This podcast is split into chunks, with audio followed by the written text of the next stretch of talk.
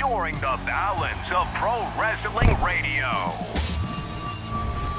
The Ministry of Slam Radio Show.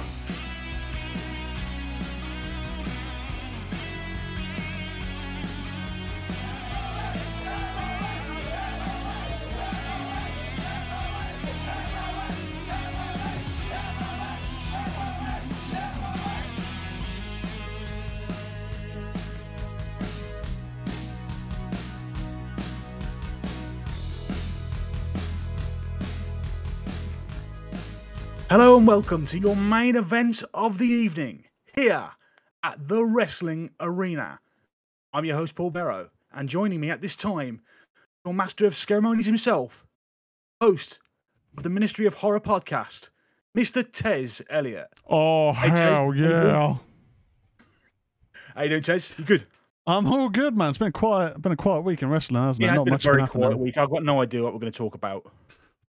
I, I nearly cancelled this show because there was just nothing going on. No. Now, now to talk about fact, really. just, you just, yeah, sorry guys, I didn't mean to like, but should we just should we just knock it on the head, yeah? yeah, thanks for watching, guys. Ta-ra! See ya. oh, how's it going, man? Oh, How have um, you been? I've been I've been very good. I've been very very good. Just uh obviously it's been one hell of a week in professional wrestling. To think to think this week pretty much kicked off with the largest event attended event in professional wrestling his- history not by, you know, a government that insists you be there is is to think that was a week ago is insane considering that it feels like about a month ago in wrestling news terms or at least in wrestling discussion terms. So uh it has been one hell of a week. Ooh, I mean, I, I guess uh, we should probably kind of just uh, get into our experiences of uh, of AEW All In as we both we both attended. So um, Yes, yeah, man, did. how was um how was your tra- travel up there? How did you find the show?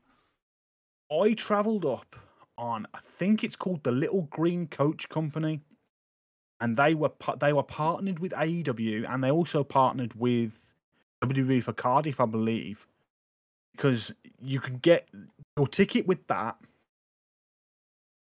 uh, when you bought your AEW All In ticket. So I think I think that cost me sixty pounds, which when I was looking at when I was looking at getting accommodation, I was like, okay, me and the four guys I usually go to to professional wrestling with in the Midlands area, we're all bound to go, and yeah, we all went. But the guy that the guy that uh, usually basically is like the the guy that brings us all together wasn't available. So I went from booking a hotel room for four people to being like, okay, let's book it for three people. And then finding one for three people was hard. And then obviously trying to change all that. So it's just like, let's just get the coach, get down there and get back. And then only one of uh, only one of the guys joined me on the coach, which was pretty funny because two days before he was like, oh, I assume uh, the other guy was like, I assume you're doing uh, National Express, yeah? No, dude, I, I gave you the link of what we were doing like three months back. Yeah. Um, so getting getting there was pretty pretty good, pretty interesting. But hearing from my other friend that like his coach Um, didn't didn't leave Birmingham till one o'clock, and I was like, dude, you're not gonna make it. You'll you'll get there like halfway through the card. Yeah. Then again, seeing his his seats were particularly good. He was on the aisle, so he got all the entrances. Was pretty good. Uh, I was quite. I was considering the the number of people. I was very worried about my my seats and getting to my seats. Uh, but I did that okay because despite traveling down with people, we were all dotted around the arena. Yeah. sat on the floor, and I was sort of no, I'm not sitting on the floor. I'll sit higher up. I don't know about you, what were your seats like because I don't think we we shared that kind of information. No, no, no. Yeah. So, um, me and uh, me and my lovely girlfriend Victoria, we travelled down by car. She kind of spared no expense, booking, uh, dri- driving there, booking um, parking at Wembley. We then took an Uber to Camden, uh, purely to get these enormous croissants, which we ended up You having to leave quite a bit there. Yeah, they were like ridiculous. Uh, rid- comedy. Huh? like inflatables you get in Yeah. supermarkets. Oh sweet. yeah. They're massive. They tasted really good though, but we we barely made like we probably got a quarter into each one, um, and then yeah, we met up with uh, with yourself um, and uh, Lawrence and Merrill um, at the liquor station, which is probably about ten minute walk away from uh, Wembley Arena. We were sat, I want to say, um, block one one one or something like that. We were basically opposite hard cam and we were row 15 up from where the floor seating was.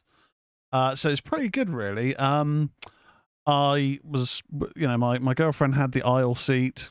I was uh, I was next to her, and then there was this group uh, next to me who were very very chummy to the extent that when it came to the uh, the acclaim match later on, he was instantly like, "Uh, uh," and so yes, we scissored, uh, we scissored right there, and I was then doing that to Victoria, and she was just looking at me like, "What?" And I had to grab her hand and went, "Yeah, ah, scissor." Um, yeah.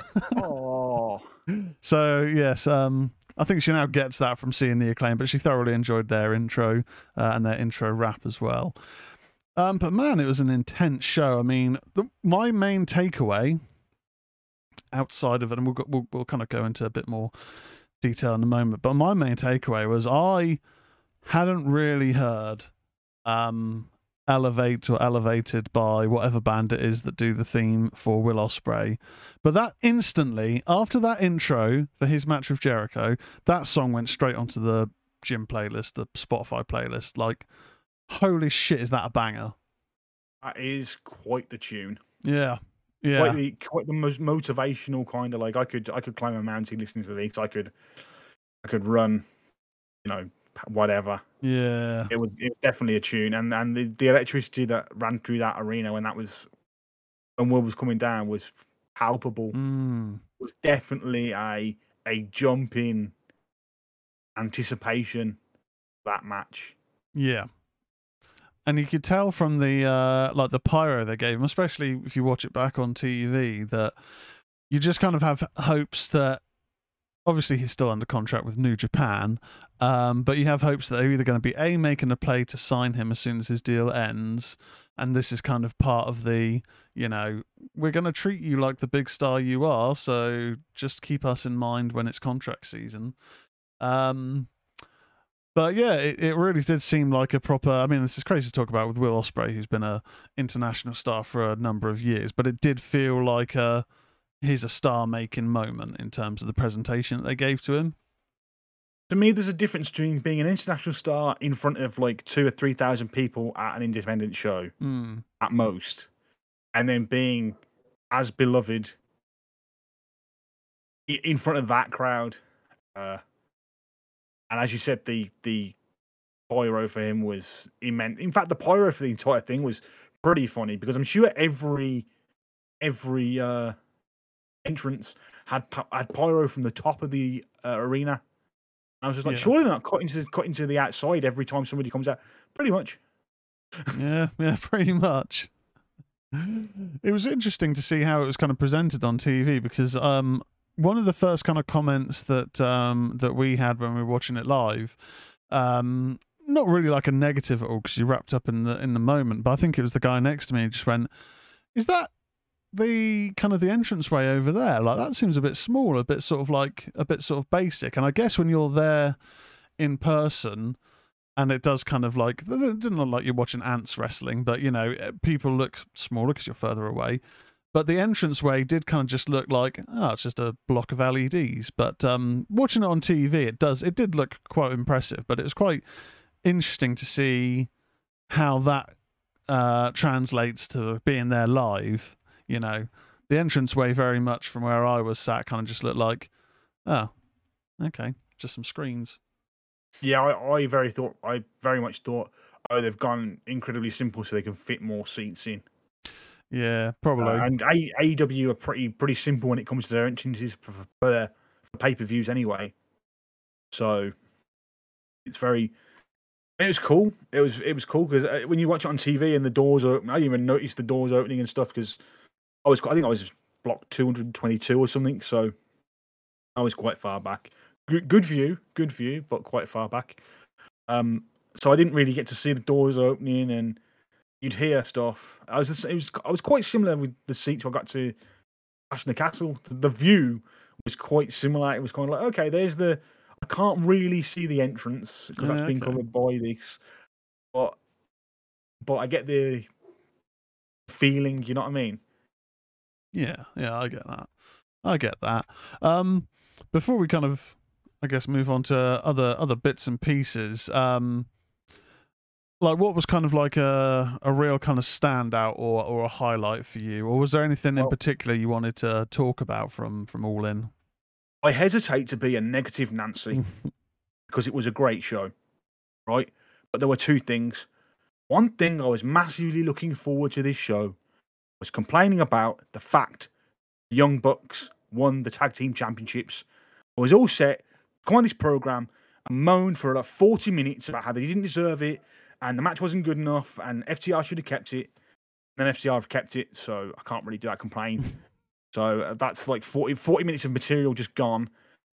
And the other bit of negative negativity was I was fine with Jericho doing um Judas, hmm but before he did Judas, he attempted to emulate Freddie Mercury. I believe it was Oh, Live Aid. Fuck, I'd forgotten about that.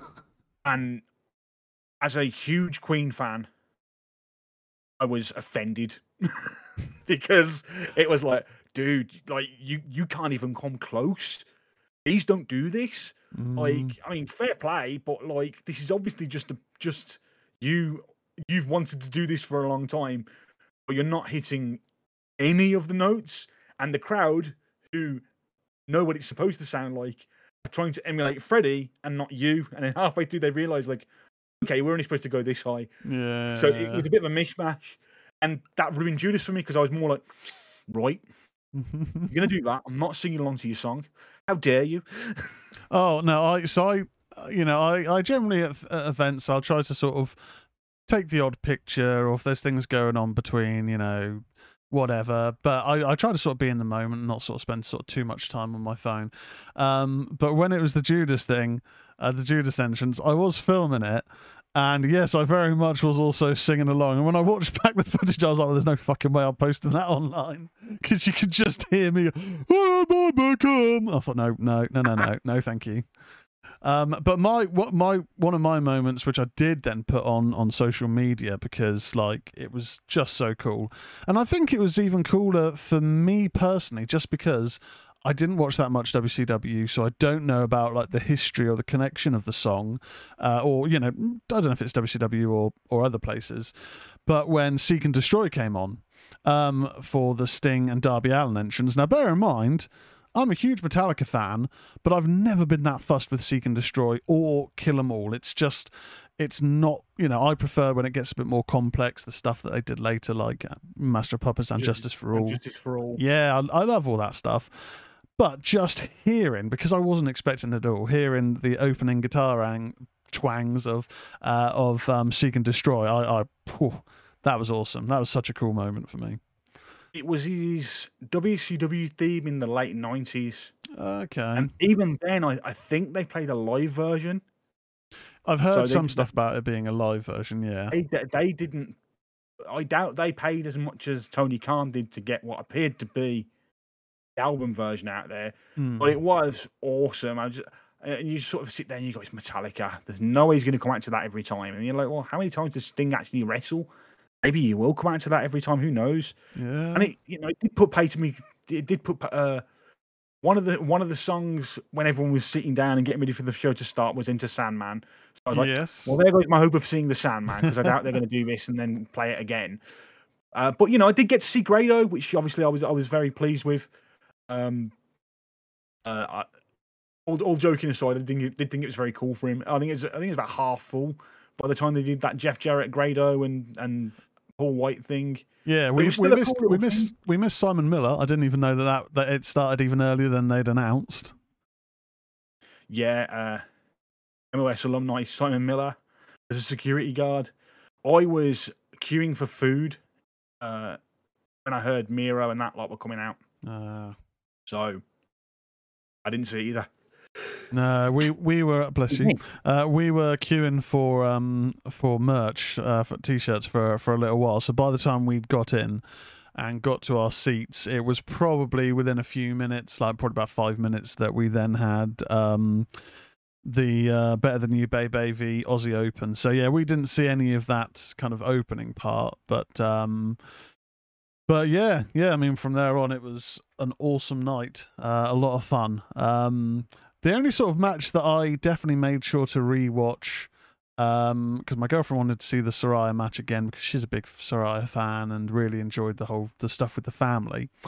Um, I had to watch the tag match, the um, the Bucks v FTR, because I will admit, because I anticipated one that it would go on about half an hour, and two, it would probably be about twenty minutes of that being Nick Jackson doing all of his spots. That's when I went to the bar and I was like, you know what, now's a good time for me to stock up on beers.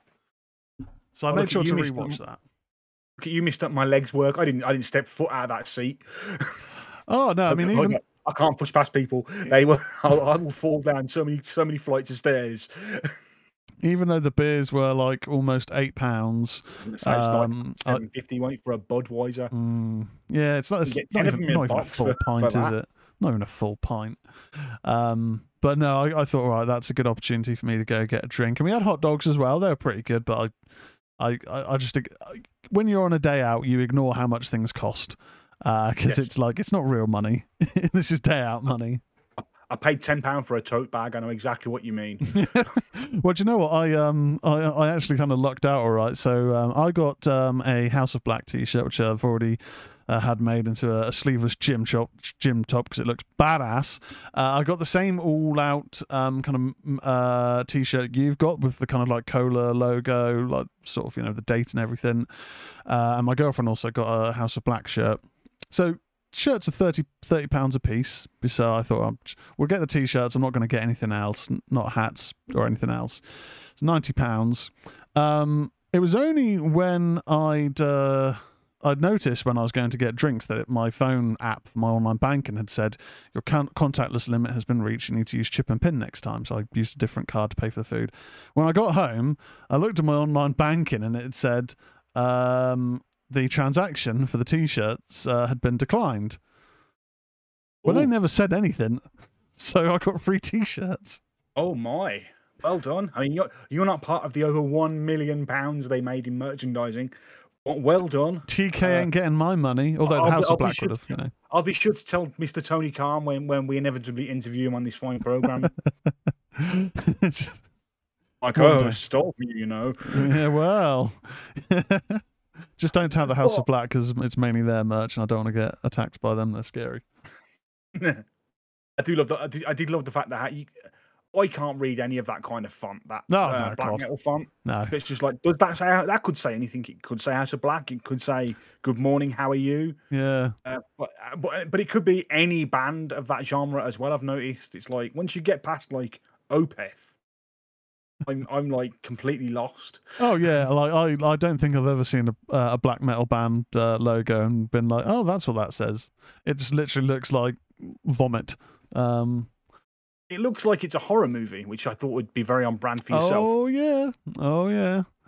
Um, but yeah, I mean, I, th- I think we can agree it was a, a great day out in general, and uh, people are already looking forward to next year. Yes, they did announce next year to twenty fourth. Was it think so. Yeah, twenty fourth. twenty fourth? I I keep thinking, do I get a hotel this time and go to Rev Pro the night before? It's like you won't be able to, you won't be able to get tickets to that. You're not going to get tickets to that. So uh, I'll No. probably be using using the little green coach again. all the all the joys of, of coming from a big city. oh yes, oh yes. Um, well, on that note, shall we get into a bit of uh, the wrestling news? Indeed.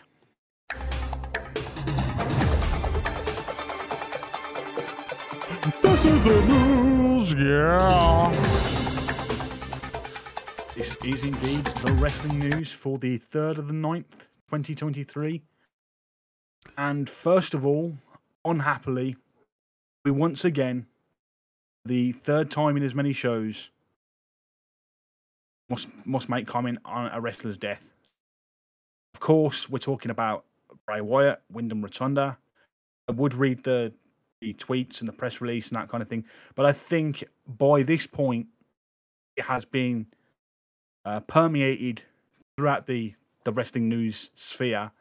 And I just thought we should take this time to say like what we thought of Bray Wyatt, and you know that we obviously wish that him his family the best of best of I don't want to say the best of luck, but you know they're our best.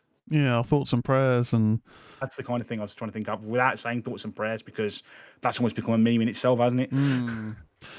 yeah, I mean, I just Uh, I kind of shout out to the the chat. Chat's popping off tonight. We've got quite a few people in: Priceless Fran, uh, James Jones, Eddie, Voodoo Vegas, uh, Lawrence.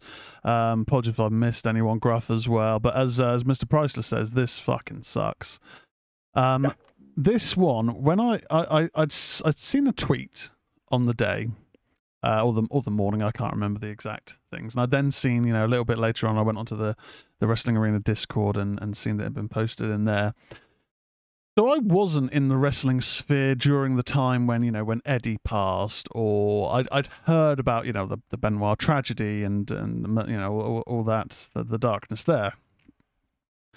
But when wrestlers have passed during my wrestling fandom, they've generally been uh, the the older wrestlers or the retired wrestlers, or you know, quite a few of them before their time. I'm not gonna not gonna say you know otherwise, but they they'd been out of the the business or, or whatever.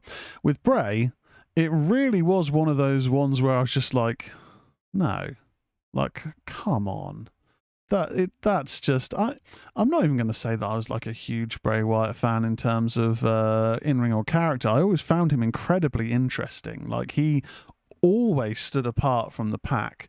Um, and then just to hear at 36 years old, when bear in mind I'm going to be 36 later this month, um, it's just you know I I had that moment that I imagine wrestling fans have all, have had previously, where it's just a real kind of gut punch, and such a such a tragedy. Um, considering he was due to be potentially on his way back, uh, you know, to the we hearing? WWE. We were hearing you, they were they were drawing up plan, plans to bring him back, and it's just it, it's like you said, it's a proper gut punch because yeah, we had Eddie, and you know we we had Benoit, and I I was a fan during the late nineties and the and the mid nineties where seemed like every month or so someone from my childhood watching was passing away in their mid forties. But Yeah, I don't want to say there there was an excuse, uh, but there you could there you could almost see a reason. It was like, oh, you know, steroids were big, the party lifestyle was huge. I mean, hearing that Hawk Hawk from the Legion of Doom had passed away due to heart complications, and you think, yeah, we've heard a lot of of stories of Hawk doing a lot of things, and and that would and even Eddie Eddie you were Eddie I was very happy had uh, defeated his uh, quote unquote demons. I was I hate that term thanks to professional wrestling. Mm. Uh, You know, he he he he'd, he'd, he'd uh, come to terms with his, his drug addiction, gotten over it as much as uh, as much as an addict can, and uh, he was on the rise, and he'd, be, he'd he'd like reached the top of the industry, and then because of the damage done before that, he tragically passed away. With Bray, it's just kind of like, yeah, he he caught COVID, and that damaged his heart yeah, and he went for a nap and he wasn't apparently the he was advised by a doctor to wear a de- defibrillator yeah. An external heart defibrillator is is what's been reported. and he apparently he wasn't wearing that and he passed away while he was sleeping and that's just it's it's like, as you said I, 36 I'm, I'm 40 and I still think of myself as re you know I'm, I'm at the prime of middle age right now so I can no longer think of myself as young but I certainly don't think of myself as old No, no, no. So like, despite despite the grace, um, but yeah, this guy, I I loved the character work. I always I always felt the booking let him down because they never let him be what the character wanted to be. The character wanted to be this generation of the Undertaker, Mm. and either the Undertaker was still about, or there was always someone more important that needed needed the win. Yeah, yeah, he he'd always talk a big game, and he was he was one of the best interviews of the last ten years because you always wanted to hear what he was saying. And then I think the bookings just just let him down. And then when they, I mean, he he'd really just come back. He came back at Extreme Rules this year. Yeah. in one of the best, in one of the best comebacks, in one of the best, at least momentary, that door opening and the crowd going completely nuts. That was a moment. Say what you will about you know WrestleMania moments and whatever else. Mm. That was oh, I'm glad I bought this show because the rest of that show looked okay on paper, looked pretty good on paper, but that final kind of image was like, okay, now we're going somewhere. Now we've got a new top guy. Here we go. Yeah. And to, to think he's no longer with us and we're not going to see him on TV anymore is just tragic. Yeah, it's absolutely, uh, absolutely crushing. Um, absolutely crushing this one. Uh, there's a video uh, that's put together that I think some of the wrestlers weren't aware if it was going on online or on TV, or they they anticipated it going to the family, but they're talking about uh, stories about um, Windham um, Bray. And yeah, there's one with the Good Brothers. Um, uh, their names are complete. Karl Anderson and uh, Luke Gallows, and um, yeah, that that's a tough one. You can see Gallows uh, getting quite choked up, and Otis has a very uh, quite a very sort of touching story. So um, that's on the WWE YouTube channel. I, I saw that the other day. Um, I'll admit I did skip the Samantha Irvin bit at the end because I think like ring announcer, she's getting a lot of exposure for ring announcer compared to prior ones. Um, I don't get the I don't get the the, the appeal. But in terms of in general, um, yeah, this was just one of those ones that just it it was out of nowhere. it was one of yeah it was one of those tweets that I was just like ah that can't be right. But then you see in like Fightful Select or uh, wrestl- um you know Dave Meltzer posting about it, and it's like oh, shit. What? We finished our show and then, then two hours later, this went up. Yeah. And I just, I was just like, well, that can't be real. And then it was Triple H's and I was like, well, that's pretty much definitive. Yeah, it was a Triple H post, wasn't it? Yeah, and that's just it's.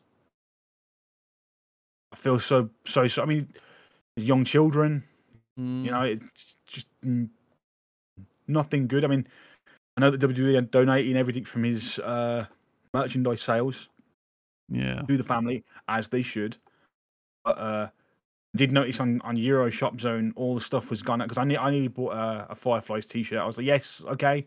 He always got had cool merch. I very rarely buy uh, wrestling merchandise. Yeah. But I thought for this one, yeah, he always had a cool match. Let's let's let's get him something. Let's get let's get his, and it's just gone. And I was like, good. People are buying it. Good. Yeah. Um, but yeah, yeah. thoughts with the family of uh, Windham Rotunda. Yeah, yeah, that's absolutely sucks, man. Absolutely sucks. Talking about things absolutely sucking, as far as I'm concerned, uh, what's the next news piece, dude? The next news piece in the seemingly never-ending CM Punk. Oh, the never-ending? Maybe it is ending because after a backstage altercation with Jack Perry, AEW tweeted the following statement: All Elite Wrestling (AEW) has terminated the wrestler and employment agreements between Philip Brooks (CM Punk) and AEW with cause effective immediately. Termination was confirmed today by Tony Khan, CEO general manager, and head of creative of AEW. The termination follows a week long internal investigation of an incident occurring backstage at AEW All in London on Sunday, August 27th. Following the investigation, the AEW Discipline Committee met and later convened with outside legal counsel before making a unanimous decision to Khan that CM Punk be terminated with cause. Tony Khan was quoted as saying, Phil played an important role within AEW, and I thank him for his contributions. The termination of his AEW contract with Cause is ultimately my decision and mine alone. Of course, I wish I didn't have to share this news, which may come as a disappointment to many of our fans. Nevertheless, I am making this decision in the best the best interests of the many amazing people who make AEW possible every week. Our talent, staff, venue operators, and many others whose efforts are unsung but essential to bringing our fans great shows on television at arenas and stadiums throughout the world. And then Tony Khan opened up A- AEW Collision on Saturday and addressed the determination of CM Punk's contract. He opened the show by saying he had to make one of the toughest decisions in my personal career by terminating Punk with cause following an altercation with Jack Perry that took place at All In last Sunday. The incident was regrettable and it endangered people backstage, Khan said. That includes the production staff who put on the show every week, innocent people who had nothing to do with it. I've been going to wrestling shows for over 30 years. I've been producing them on this network for four years. Never in all that time have I felt, until last Sunday, that my security, my safety, my life was in danger at a wrestling show. I don't feel anyone should feel that way at work. I don't think the people I work with should feel that way. And I had to make a very difficult choice today. So, yes, CM Punk is no longer all elite. No. Why, God? Why? I, No. Um, Khan. yeah, yeah, yeah, yeah. Um, to be fair, I am a huge CM Punk fan. This was going to happen. It's just you can't have that stuff happening every two or three weeks where he was stopping people from coming to collision, arguing with people backstage, got in two punch ups. It was at a certain point you've got to say enough is enough. I don't get. It. He was AEW's number one merchandise seller, and they still had to let him go. There are reports of him lunging towards Tony Khan, yelling, I quit, I quit, at all in London after the altercation with, with Jack Perry. See, I I, Uh, I read that as he took a step in Tony Khan's direction, and then that was inferred as a lunge. I, you know, I, I, Well, I, I I'm going to be an, I'm going to be a CM Punk apologist. I think to the, to the end. Well, that's uh, you know, I'm I'm going to sit here and say like CM Punk's my guy. He, he's my that he produced my style of wrestling. There's- the style that I at the moment now I've got Danielson and MJF and FTR. And other than that, my style of wrestling is quite underrepresented rep- represented in AEW. So it's getting a bit it's getting a bit much, especially when you sit there and you go, of course he had to go with, with all this stu- stuff going on and the backstage unrest and you know having to turn collision into a separate show which isn't going to be happening anymore they are going to be merging the brands so Collision was so good. Collision was easily the best show. Um, hopefully, it doesn't just- just turn into another rampage, though. Especially with the NFL games happening on Saturdays now. Yeah. So I can imagine the ratings for that thing are about to go straight in the toilet.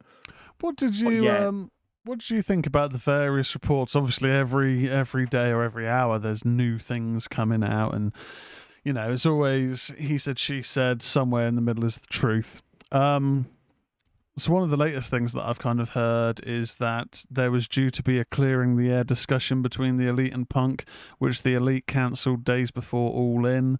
Uh, there was also supposedly, and again, this could be a case of punk fans putting two to two and two together and getting five. I'm not going to say this is definitive, but there were reports that um, no, there was no transport set up for Punk when he arrived in Heathrow, and supposedly the I have more on person, both those stories. yeah, the, the the person who's invo- who is uh, in charge of arranging, you know, uh, wrestling transportation or whatever their job title is, um, had been and is uh, supposedly good friends with the the, the Bucks, um, had been liking anti CM Punk tweets on Twitter, um, and you know there was the the hypothesis that it was done on purpose to mess with him. Um, I don't know if this is just sour transport grapes, but I, story is this. It came out about CM Punk not getting transport and everyone went crazy. And then it transpired that nobody got transport. Everyone was Yeah. just going to get, get Ubers and then get it reimbursed pretty much. And, you know, Punk did something stupid. He went on the underground. You know, wrestling fans are all over the underground on that day. That's just to get people going, like, look, CM Punk's on the underground, what's going on? Sympathy, sympathy, sympathy. He could have got an Uber and nobody would have known any different. Mm, No, I think that was a bit of a play by Punk personally. Uh, I do think I do think that you know I've heard about the meeting. Apparently, there wasn't a meeting set. There was a meeting proposed, and the elite were just like, "We don't want anything to do with it," and that's their right. So, um, you know, I, I think them saying that a meeting was set is is disingenuous because apparently it wasn't. Apparently it was proposed and they were like, we don't we don't want to do this. So personally, I think that's bad for business because this company could have been running running high off a. Don't get me wrong, the whole brawling situation from last year was stupid. It was terrible. But if they could have come together and gone, let's make some money, uh, they could be riding high off it right now. I certainly, I cer- I do think to a point, you know, Willett Brooks is very high strung, and you know, like if I say something, he's going to go for me. Push the button and watch him. Go. He's like a wind-up toy. Push the button, watch him go, and he'll get himself fired, which he did. I'm not saying it was a game. If if if he's his own worst enemy, he had everything, everything. I I I went back at least once a month to watch his debut for Di- for a Rampage Mm, just for that crowd reaction. It was proper, like uplifting. It was cool, and he had everything, and just decided I'm going to nuke this place. And the, the fact of the matter is, they had two different, uh, two different opinions on what wrestling should be, and one of those opinions was shared by EVPs of the company, and you should just go along with that. I- I think that's what I think that's why uh, William Regal left as well. I think he was like, "Let's do this. Let's do wrestling." And other aspects were like, "We can do more lucha stuff." And I, don't, Yeah. I think certain people have interest in that. So there's a schism. I see uh, uh, quite a lot going on uh, going on in the chat regarding uh, Punk. I see Mr. Priceless, uh, and this uh, got a little smile out of me because I saw this as well. Um, I saw people getting pics uh, with Punk outside of a bloody Costa.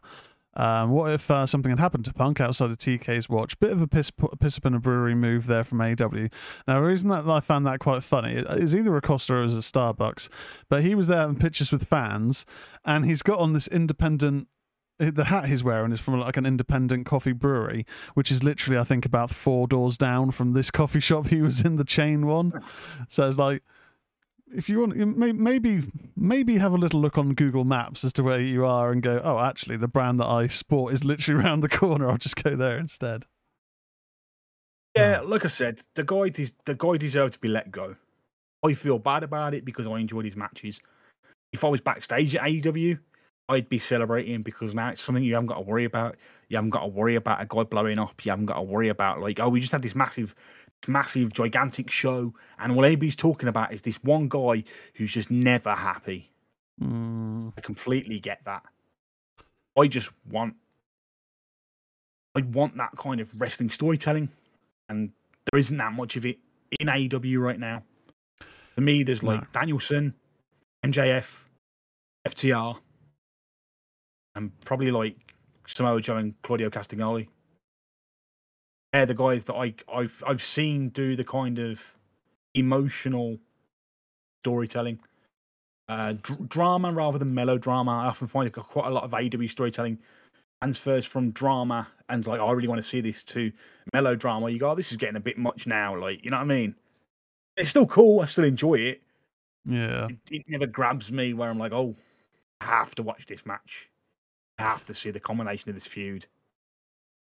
Yeah, it's going to be What- interesting to see kind of where we go from uh, from here. As we mentioned, um, Collision has been since it started week in week out my favorite wrestling of the week. Dynamite has gotten um, a lot better from you know like I was getting a little bit down on Dynamite in the latter stages of last year, um, and it has improved, but they still have moments where it becomes an overbooked mess with some good moments, some really good wrestling, but in terms of you know, there's been some dynamites where it's just like let's try and do as many things as we can in in ten minutes, um, and I just wonder that um, are we going to lose that? And obviously, CM Punk's one person, you know, but is is a voice, is a bit of an influence, but is one person at the end of the day. I just don't want us to, well, not us, AEW, to kind of lose that um, intrigue that they have with with Punk in terms of uh, in terms of the match types and the storytelling. You know, it's. Uh, I watched this week's collision, and obviously it was a bit of a storm with the stuff at the start and the announcement from from TK. Um, The huge mess up they had at the end. Yeah, it it, It it was successfully turned the crowd. It successfully made the crowd go, okay, let's not chant CM Punk. Let's not do this. Let's just enjoy the show. And then you chuck the Bucks out there right at the end. Of course, Yeah. you're going to get CM Punk chants. yeah.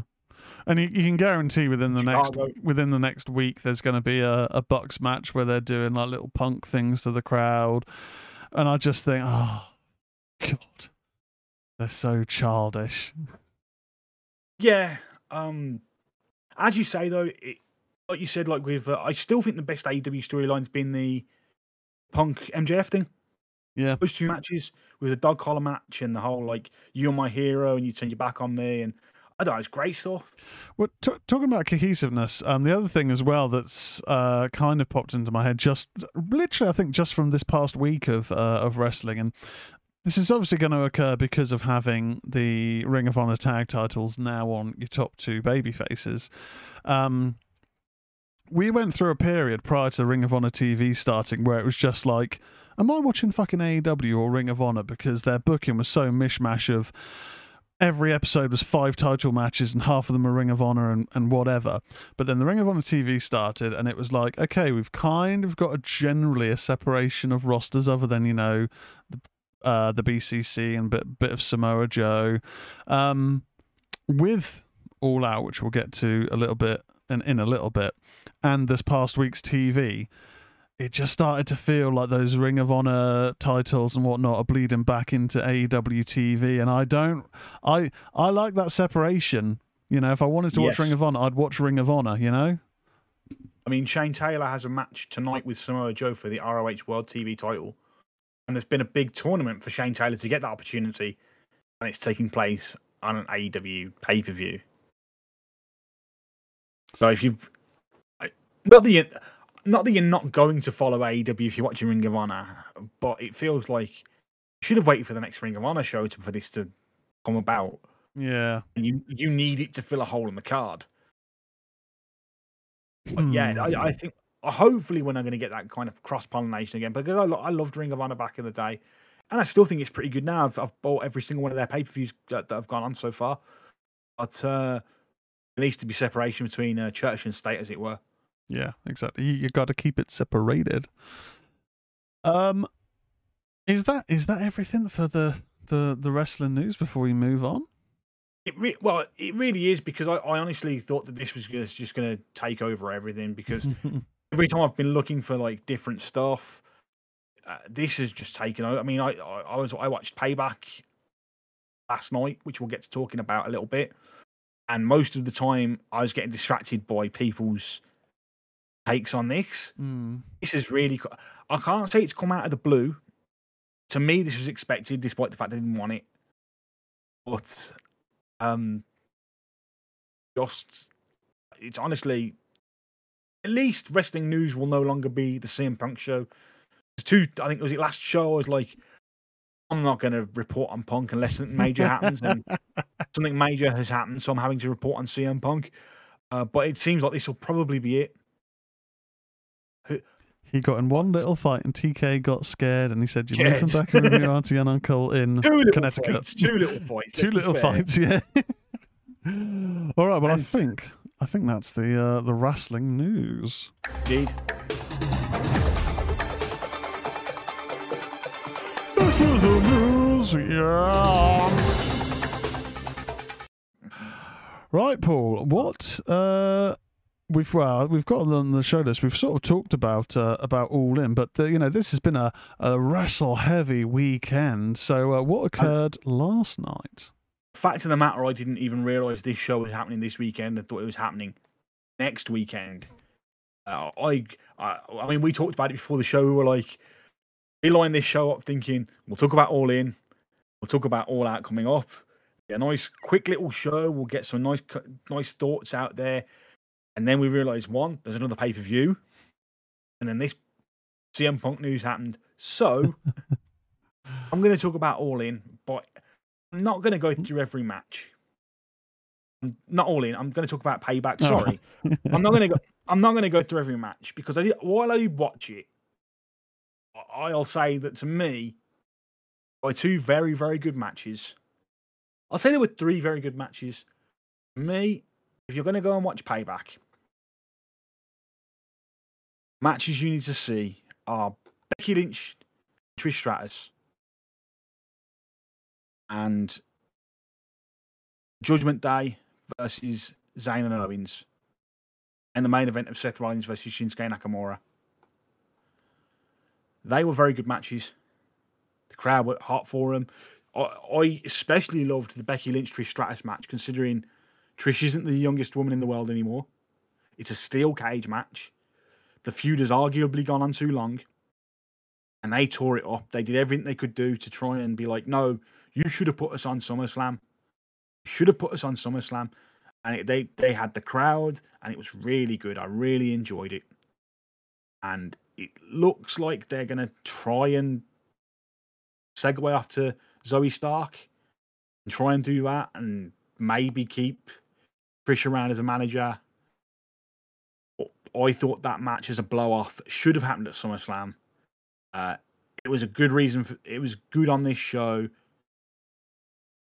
I was very happy with it, considering I, I as I said, I thought it should have ended before. Um, do you do you reckon that because because Zoe Stark, I remember the first time I saw her in NXT when I was kind of winding down watching NXT, and I was like, "What's all the fuss? She seems to be getting a big push, but I don't, I don't really get it. You know, she's just a muscly lady." Um, and it was then I saw one of the few since not watching NXT anymore, one of the few uh, NXT uh, premium live events, whatever they're called, the takeovers, um, in the last year or so, and I was like, holy shit, she is actually legit. She's really good in the ring. In terms of our main roster, though, do you think she needs a mouthpiece? Because she's very hit and miss on the microphone. When she hits, though, she does all right. When she hits, she does okay, which is more than you can say for a lot of people. A lot of people just never Ricochet. I think she, yeah, exactly. Ricochet was the exact person I was thinking of, which is really bad. Um, He'd he'd be No, main event um, level if he could talk. If he wasn't so goddamn bland on the microphone. I th- I think given time, she'll develop into something. So, given a Trish as a, as a mouthpiece right now is a solid piece of work. Yeah. Um. Hopefully, she comes around because the the women's match, which I'll I'll I'll can never remember, uh, Raquel Rodriguez and Rhea, Rhea Ripley. I don't know if Ra- Raquel got injured or what, but it was it was it wasn't bad but the crowd didn't care at all. And they've been putting a lot into Raquel Rodriguez, despite her entire gimmick seeming to be "I have a big back." I'll Um, smile. Yeah, um, they've, put, they've been putting a lot into her. So that was the crowd were pretty much silent. Whether that was because the Judgment Day and Sami Zayn and Kevin Owens had just been on before, and they had a kind of wild, out of control brawl that the crowd were very much into, uh, and it had all the bells and whistles you can think of, hockey sticks, outside interference, shots with briefcases, and it was very cool. Um, it was a, it was probably my favorite match of the night. And there was there was other fun stuff as well. Like John Cena was uh, a special guest referee between LA Knight and The Miz. And as much as I'm kind of, I like The Miz, but go away for a bit. Like, even when you change your gimmick, you don't change your gimmick. You change your look a bit. Like you, I remember we started wearing the big coat and all that kind of thing. He's been doing that for what seems like ten years now. Yeah, yeah. Um, so so like go away, repackage yourself. Not even repackage yourself, but come up with something a little different. Um, but LA Knight is LA Knight, and he needs a strike because he he's got something. Whether it is as you know the the Miz was saying, which I think is what certain aspects of uh, of their backstage could could be seen like, oh, you're an attitude era tribute act. Maybe that's what you know some of the management are seeing like you, you've only got catchphrases. So no he can work. Yeah, No, he, he can work. he is is I mean he legitimately got himself over in NXT, which you could say it's a smaller crowd and give them what they like and they'll cheer. But then, you know, like let lest we forget he debuted on the main roster as Max Dupri, and when they finally saw sense and got that gimmick off him, he wasn't instantly getting cheers. It wasn't like the NXT fandom tra- traveled over to SmackDown to begin with. It was like you'd get the LA Knight music, and it'd be like, oh yeah, okay, muted responses because he was a heel.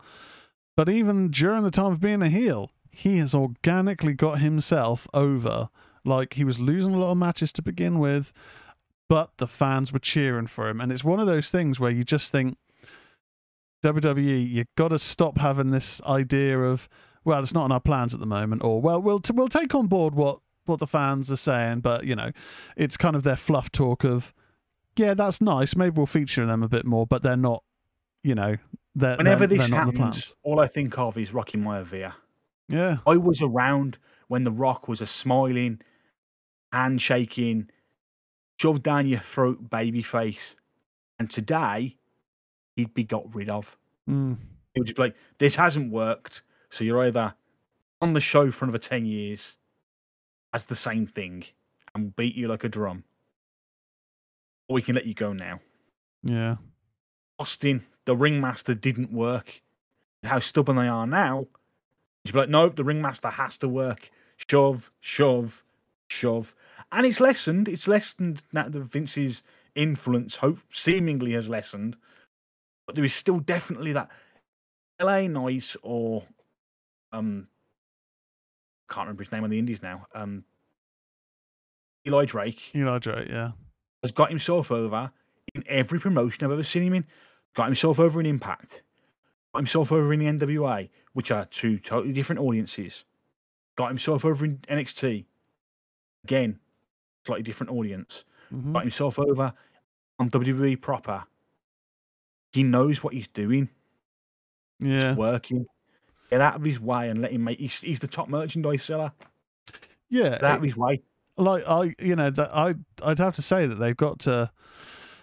When when you look at the progression of certain wrestlers back in let's let's say the Attitude Era, because I'm not that au fait with earlier, a lot of those premium wrestlers, the top guys, were hitting the main event scene or the upper mid card to main event scene within a few years of them being featured guys, and it's not like today where you can look at some guys who maybe are starting to break in and you go bloody hell, they've been with the company for 10 years, or they've been on Raw or SmackDown for like 12 years or whatever, but just sort of floundering because there's a process. It just feels like WWE are far less reactive in looking at, well, hey, this guy's getting over, or this this this girl's getting reactions. Let's let's go with that. Let's push that because they're like, well, you know, we we know best, you know, blah blah blah. I just I I don't want us to get to the point with LA Knight where they have him constantly kind of getting into good positions, but he's not really achieving anything, and then people Dolph start Ziggler. souring. We don't Zack Ziggler, Ryder. yeah, because Ziggler was he at one point was incredibly over, and now he gets zero reaction really. It. If if you teach your crowd, I don't care how much you love this guy, he's nothing. Sooner Mm. or later, people are going to accept that he's nothing. What, what I would like, and I know, you know, he's on one of his many hiatus breaks, and he's not going to drop the title till at least Mania because everything has to be Mania. Even though he wouldn't win the feud, I would love to hear the pop of Roman and whatever's left of the bloodline having a, their talk in the ring, or Heyman's having the talk, and then the LA Knight music comes in because that's one of the best I'll be huge. pop moments for the, the you know just the intro. It's out of all of the newer um themes, which are just quite cookie cutter these days. You know, I, I don't know who does Has the a music. now. definite like, oh, this is LA Knight. Yeah, yeah, and yeah, it's done that that kind of typical thing of it says his name at the start or says a catchphrase, whatever. But man, when that comes in, you as the viewer know instantly, oh shit, here we go. The audience know lose their mind. well. Yeah, Crowd, the crowd stand up for that music now. That used to happen all the time in the Attitude Era. yeah, I'm, I'm not talking the first few rows where they're going to stick their hands out and and get get the get slapped the hand slapped by a wrestler. I'm talking the entire crowd yeah, stand up for it. And there was a moment he was arguing with John Cena, who was the special guest referee in his match last night, and I was like, "That's money. yeah, Whether or not you want to have them, have the disagreement. Uh, I know Cena's going to be wrestling in India. If it was me, you don't want to put Cena in anything too too high up, No. too heavy going. Why don't you put Cena and LA Knight versus Miz and a part a partner we can come up with for the Miz. It's a nice easy match. The Mhm. reactions will be off the chain. You can give Rob to LA Knight from Cena. Yep.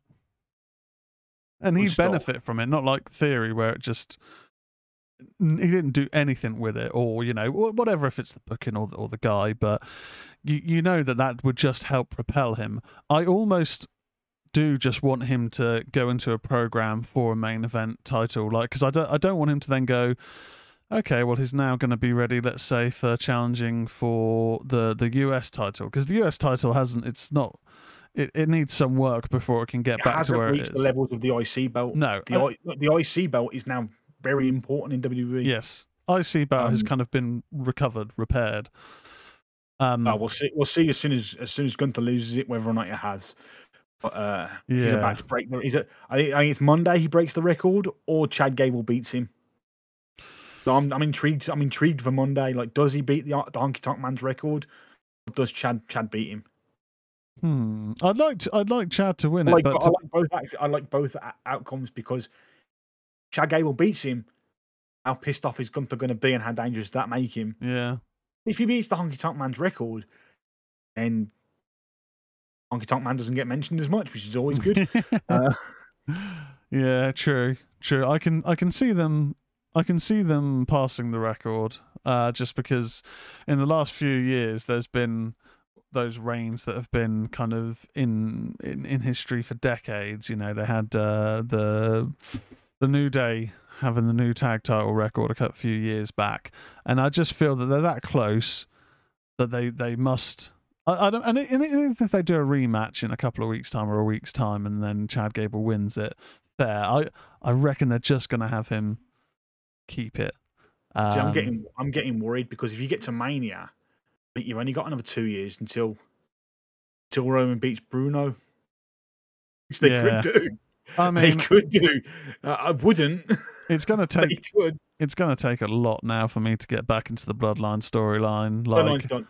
I've yeah, I've should've- I've completely lost interest. Yeah, it- have ended at Mania. they're going into They- they- NX. They're going into NWO sort of territory now, aren't they? Where it's like you just don't know when to end the storyline, do you? Uh, the the thing is, they got me back when the Usos broke off. hmm I was like, okay, that's something, something different. It was the Jimmy turn, as soon wasn't as it? Jimmy turned on Jay, I was like, all right, that makes very little sense. They must have a reason. And it seems like he's trying to get back into the bloodline. And I'm like, wait, you were the one that suggested breaking away Yeah, from the bloodline. Exactly. What the hell is going on? You don't know what you're doing. All right. They- I'm signing out of this. I'm signing out of this storyline. Should have ended at Mania. it's jumped the shark definitely.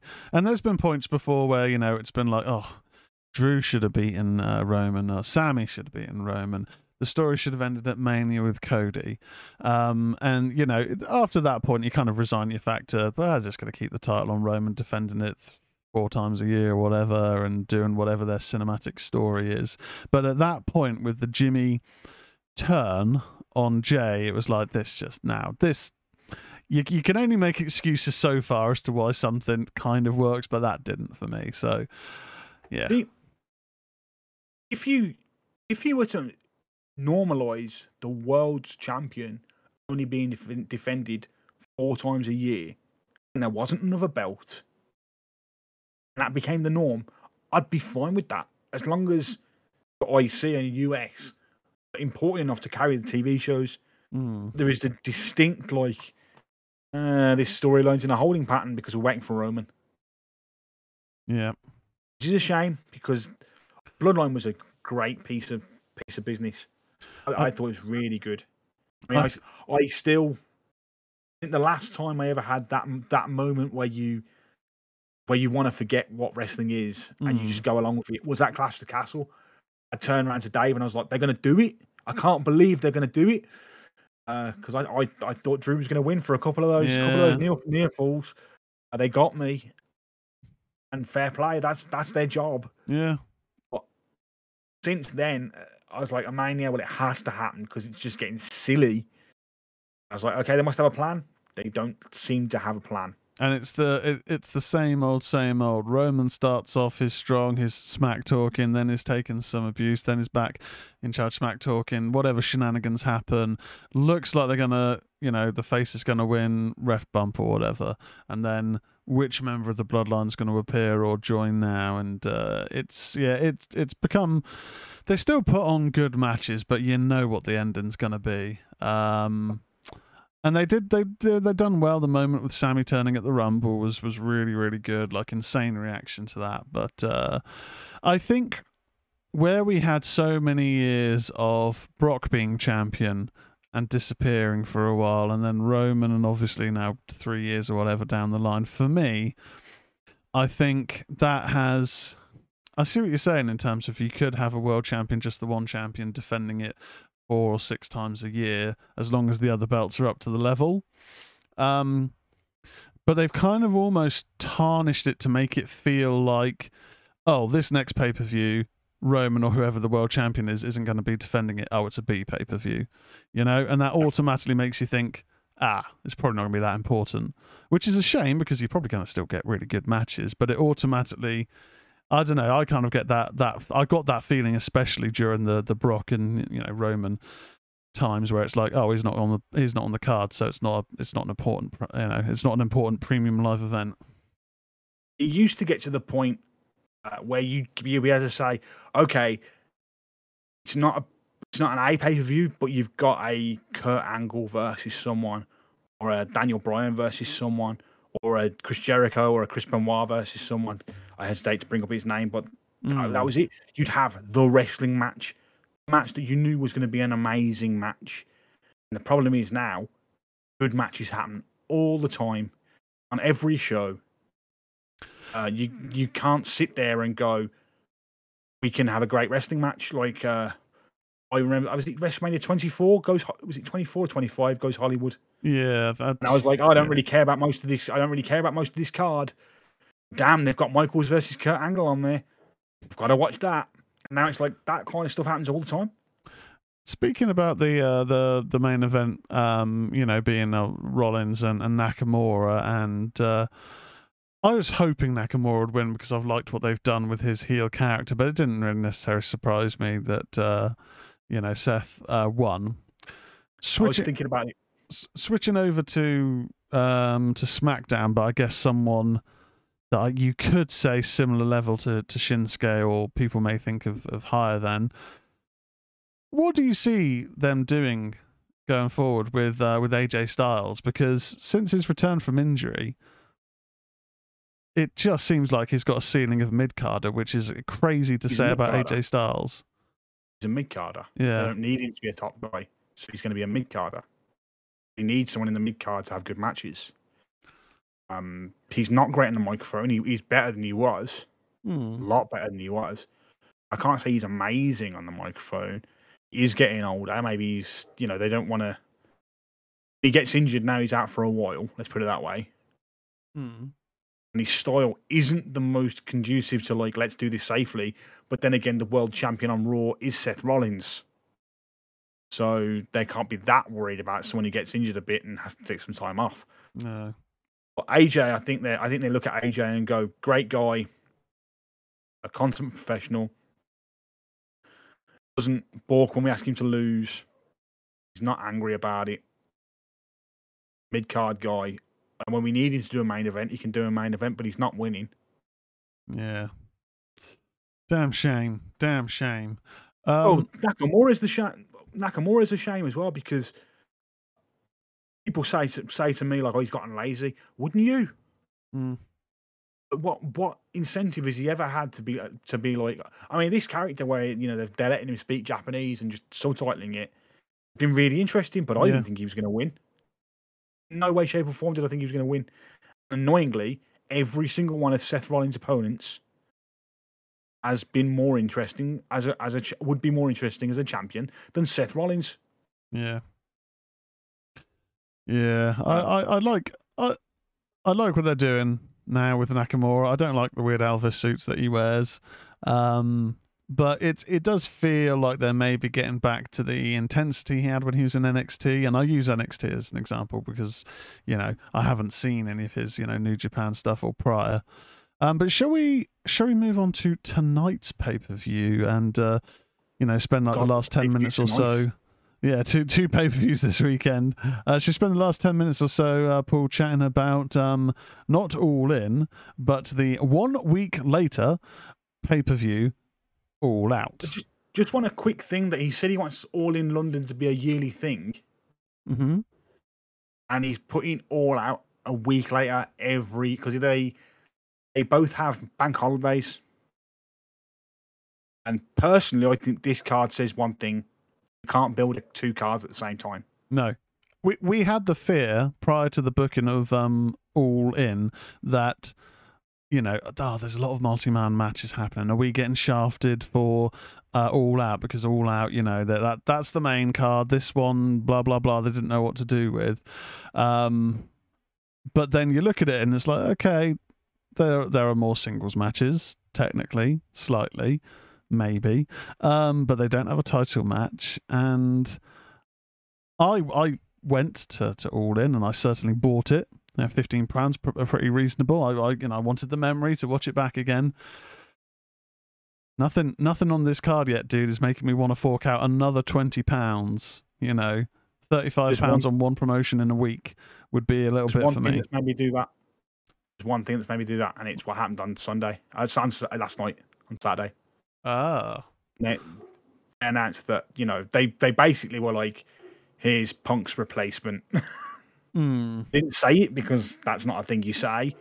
But, uh, Bryan Danielson is facing Ricky Starks in a strap match. And he kind of came out as a face, got a face reaction with a BCC jacket on. well, people who love the BCC are going to love the B- BCC no matter what, aren't they? yeah, And that's the thing. But They yeah, are like the NWO. Supposed to be heels, but people are going to cheer them or whatever. I, And let's be honest, I think I think uh, Danielson's arm can't be 100. percent Can't be no. because he was supposed to be out till October. And, and talking about the BCC, uh, it, it on Collision it showed a, a replay of something on Dynamite, and I couldn't even remember this happening on Dynamite, but it was Claudio uh, beating up Wheeler Yuta backstage, so to show that Wheeler Yuta, you know, he keeps getting back up. I've never been interested in Wheeler Yuta, and that just made him look like a bit of a cuck bitch because he was just taking a beating for the sake of going, yeah, but I keep getting back up, so I'm tough. No, you look like a chump, as far as I'm concerned. Yeah, terrible. You know, get the idea, but if you're going to do that, do it with like with Moxley, where that's his thing. Like Mm. I, Moxley's almost like Foley. At least that's why I think Moxley think, he thinks he's like. Look at all the punishment I take and keep getting off. Yeah, yeah, yeah. I'm so done with Jon Moxley because he Oh, I mean, Christ! I mean, when we were watching it live, um, you know, both both myself and Victoria were very, were very uncomfortable when he had the skewers in the head point. Yeah, that got a huge pop. Yeah, that, I was just like, that's disgusting. And then when I, we, you know, she she came around uh, this weekend and uh, we rewatched the Saraya match. But before that, as I was fast forwarding through the show, it, it kind of had the ending of the BCC uh, Anarchy in the Arena match. And there's the moment which I hadn't noticed, uh, but I think she'd spotted uh, on the the screens, where he's got some skin hanging off his head. Yeah. It's just like that is just way too much. Like that is To work.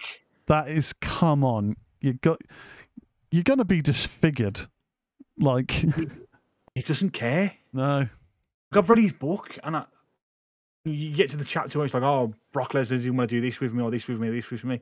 And when I was reading about reports of that back in the day when he was in WWE, I was like, "Oh, Brock could Brock could take like a you know Brock could throw him into some fun tax or whatever."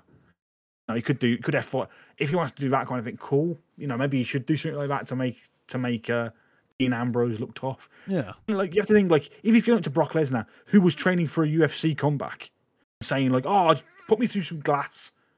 Oh, stop this! David walker too in the, much. david walker in the chat says jon moxley started bleeding from that comment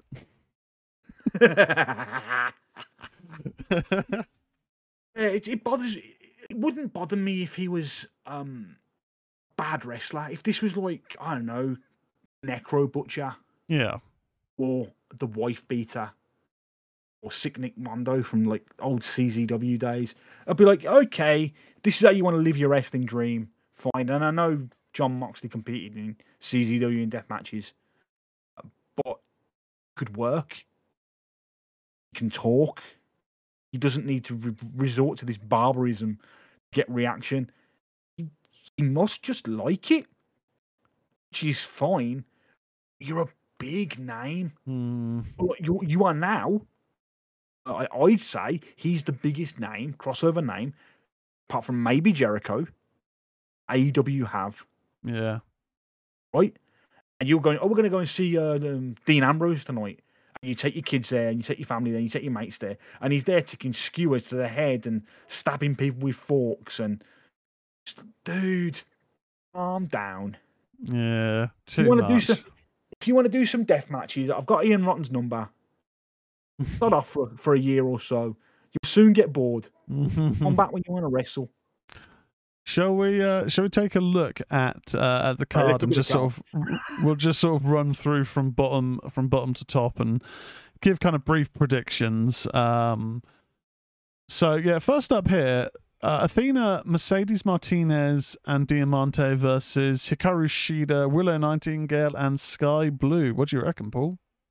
There's no way that Hikaru Shida should be losing this. Sky, One thing I felt bad Sky Blue's for, a local girl, isn't she? This is one thing I felt bad for is that Shida got that win on Dynamite and then lost it like two weeks later. In fair play to Saraya for getting a, a win in her home country, but it didn't need to happen. Like, got that entrance, uh, got your family out there. Your mom got to sell like she got shot. uh, which I was just there like, you want a job, you want a job. Um, you know, you got all those moments. I don't think you need you needed the win. no. Think Shida should have squeaked it out because fans would have got behind her again. And now she just had a like reign in front of no one that was hard hitting, and now a reign that's lasted two weeks. Going to end up in the same situation the TNT title's in. Yeah, she, she does she does booking for the last year or so has been so strange stop start stop start where she's kind of made i suppose more return saves than kind of uh, continued appearances. I, I like Shida. Um, you know, she was a real kind of standout during the the Daily's Place kind of era. You know, the lockdown era. Shida, for want of a Serena. Serena Deeb. There were some great matches. Yeah, oh yeah, excellent. Her, you know, her and Thunder Rosa were kind of and Serena Deeb were kind of top of the top of the pack for me, and then obviously you had um, uh, Britt Baker with the best talker um, in the division. Um, I like Sheena. I like Willow Nightingale. You can't really dislike her because Willow's she's just cool. fun. I like, I like Willow. Uh, her She's- her she's- entrance her entrance is just like you, you got a smile, haven't She you? genuine. Yeah, it, it reminds exactly. me. It has a, a sliver of the old Bayley. Yes. Yeah, yeah, exactly. And uh, to that level, but and and Sky Blue uh, when um, one of her matches came on TV, and I was waiting for my girlfriend to comment. She was like, "She's got a very large bum, hasn't she?" I was like, "Oh, actually, I, I haven't noticed." I hadn't noticed. no. um, yeah, I, I think the faces have probably got this for the feel good factor. Sky Blue being a hotel girl. Um, what I will what I will say is I am pleased to see more Diamante because I always thought that she was so talented, and I don't know if she's more Ring of Honor these days. But the fact that for such a long time she was I thought she got on in trouble. Dynamite. I thought she got in trouble. I thought she got basically blackballed for a bit.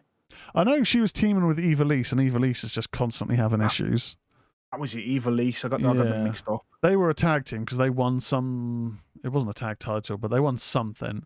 Um, but yeah, I've always thought Diamante is like really entertaining, but uh, just for whatever reason, I don't know if she's had injuries or, like you say, potentially issues in the back. It's nice to see her again, and Mercedes Martinez is certainly someone that needs to be kind of used getting utilized more regularly, and Athena as well. You know, I, I don't watch say the Ring only- Honor. but- The only reason, uh, the only reason I can see maybe faces don't win is they've really looked after Athena. Mm, Athena's really been protected. which is good because she is badass. She's she for the Oh, I longest hate time had that one my. Oh, what the um eclipse? Yeah, I love the eclipse. That was one of my favorite finishes. it's such a setup though, and it's like you're you. Hogan complained about it stunting, like destroying the the bottom of his spine from like just jumping up. You're floating over from the top Mm. rope. You, you need to transition to something else. Surely you can find something else. And to me, the person taking it has to stand there like they're in Mortal Kombat for a bit.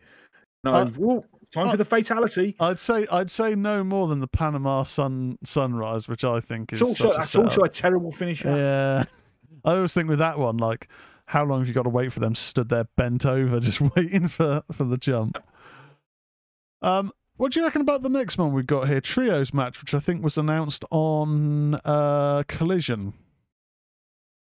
The acclaimed uh, defending their titles against Jeff Jarrett, Satnam Singh, and Jay Lethal with uh, for the trios title with Dennis Rodman in the acclaimed's corner. Silly fun. Uh, probably some some uh, forced scissoring to beating some people up. uh, a missed guitar shot that ends up hitting Satnam Singh. No, just the usual TNA thing. Yeah, I think It'll be yeah, fun. they're not going to. Claimed aren't, aren't losing after they've just come out with those pink trios belts. They're just not, they're not losing for a bit. No, no, no. They're they're going to keep those belts. Yeah, I agree. Uh, what's the next match on the card, Paul? Next match in the card is Bullet Club Gold. Austin Gunn, Colten Gunn, Jay White, and Juice Robinson. This is FTR and Young Bucks. It was nice while it lasted for Bullet Club Gold, wasn't it? I think Bullet Club Gold are winning this. I hope they do.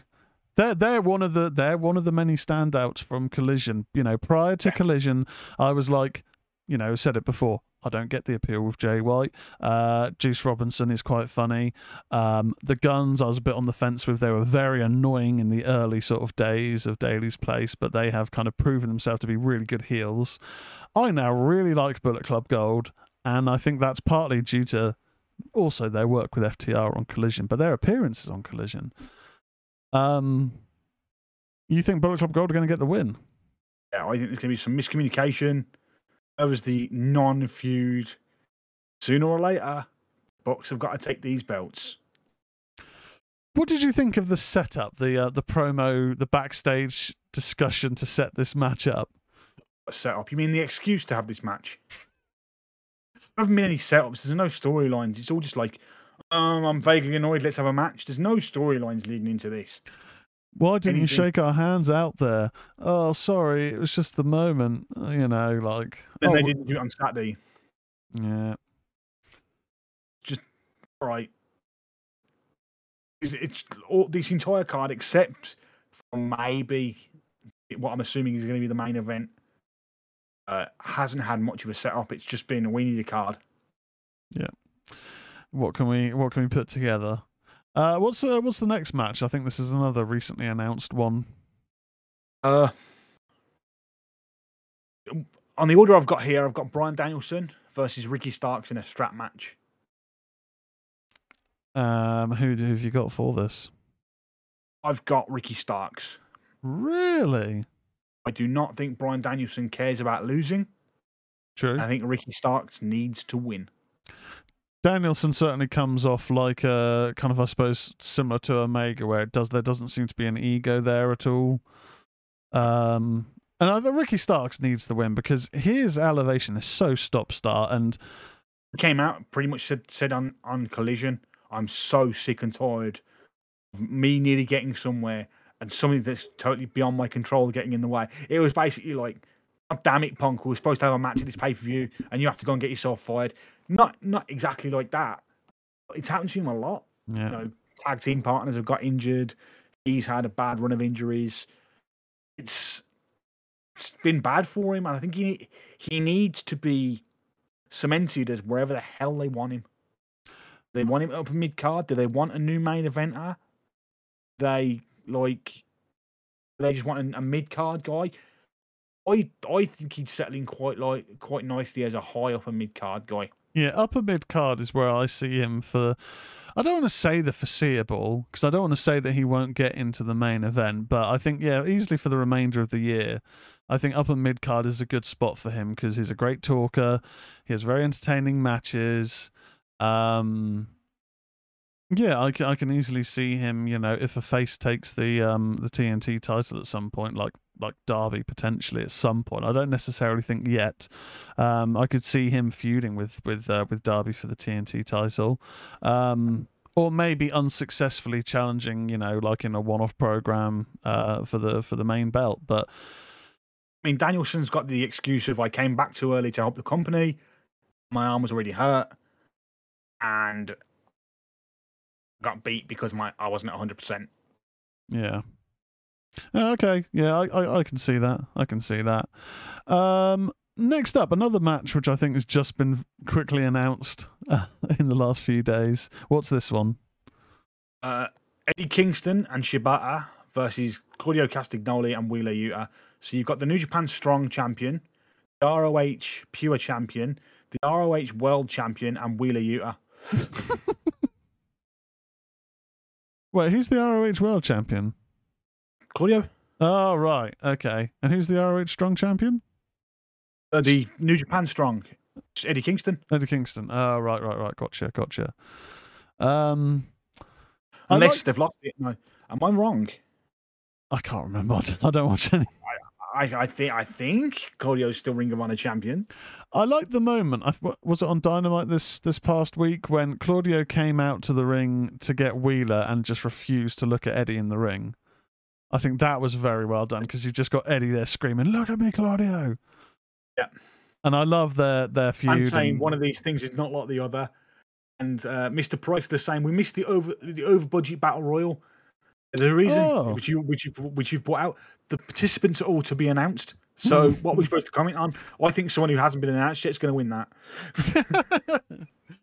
yeah, I think I think uh, TBC or TBA may have it in the bag. Um, yeah, this is going to be interesting. Shibata is someone I've I've only seen when he's appeared on AEW, uh, and he is very good from what I've seen.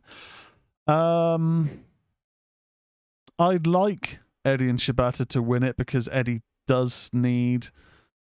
I mean, we start. We got it with with with all in, um, but we need to get to a position.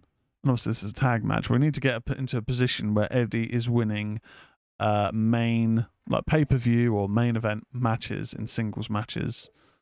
To you know, he's another guy that the crowd flipping love. Um, he needs to start getting some consecutive wins. I feel.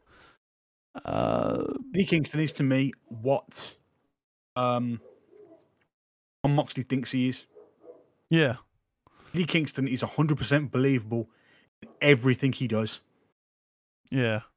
He's he's a genuine, just like don't just don't piss me off because you Don't won't mess, like. don't me. mess with me because I hold a grudge for life. Yeah, yeah, yeah. Like this, this grudge with um, this grudge with Claudio stretches back to Chikara. Yeah.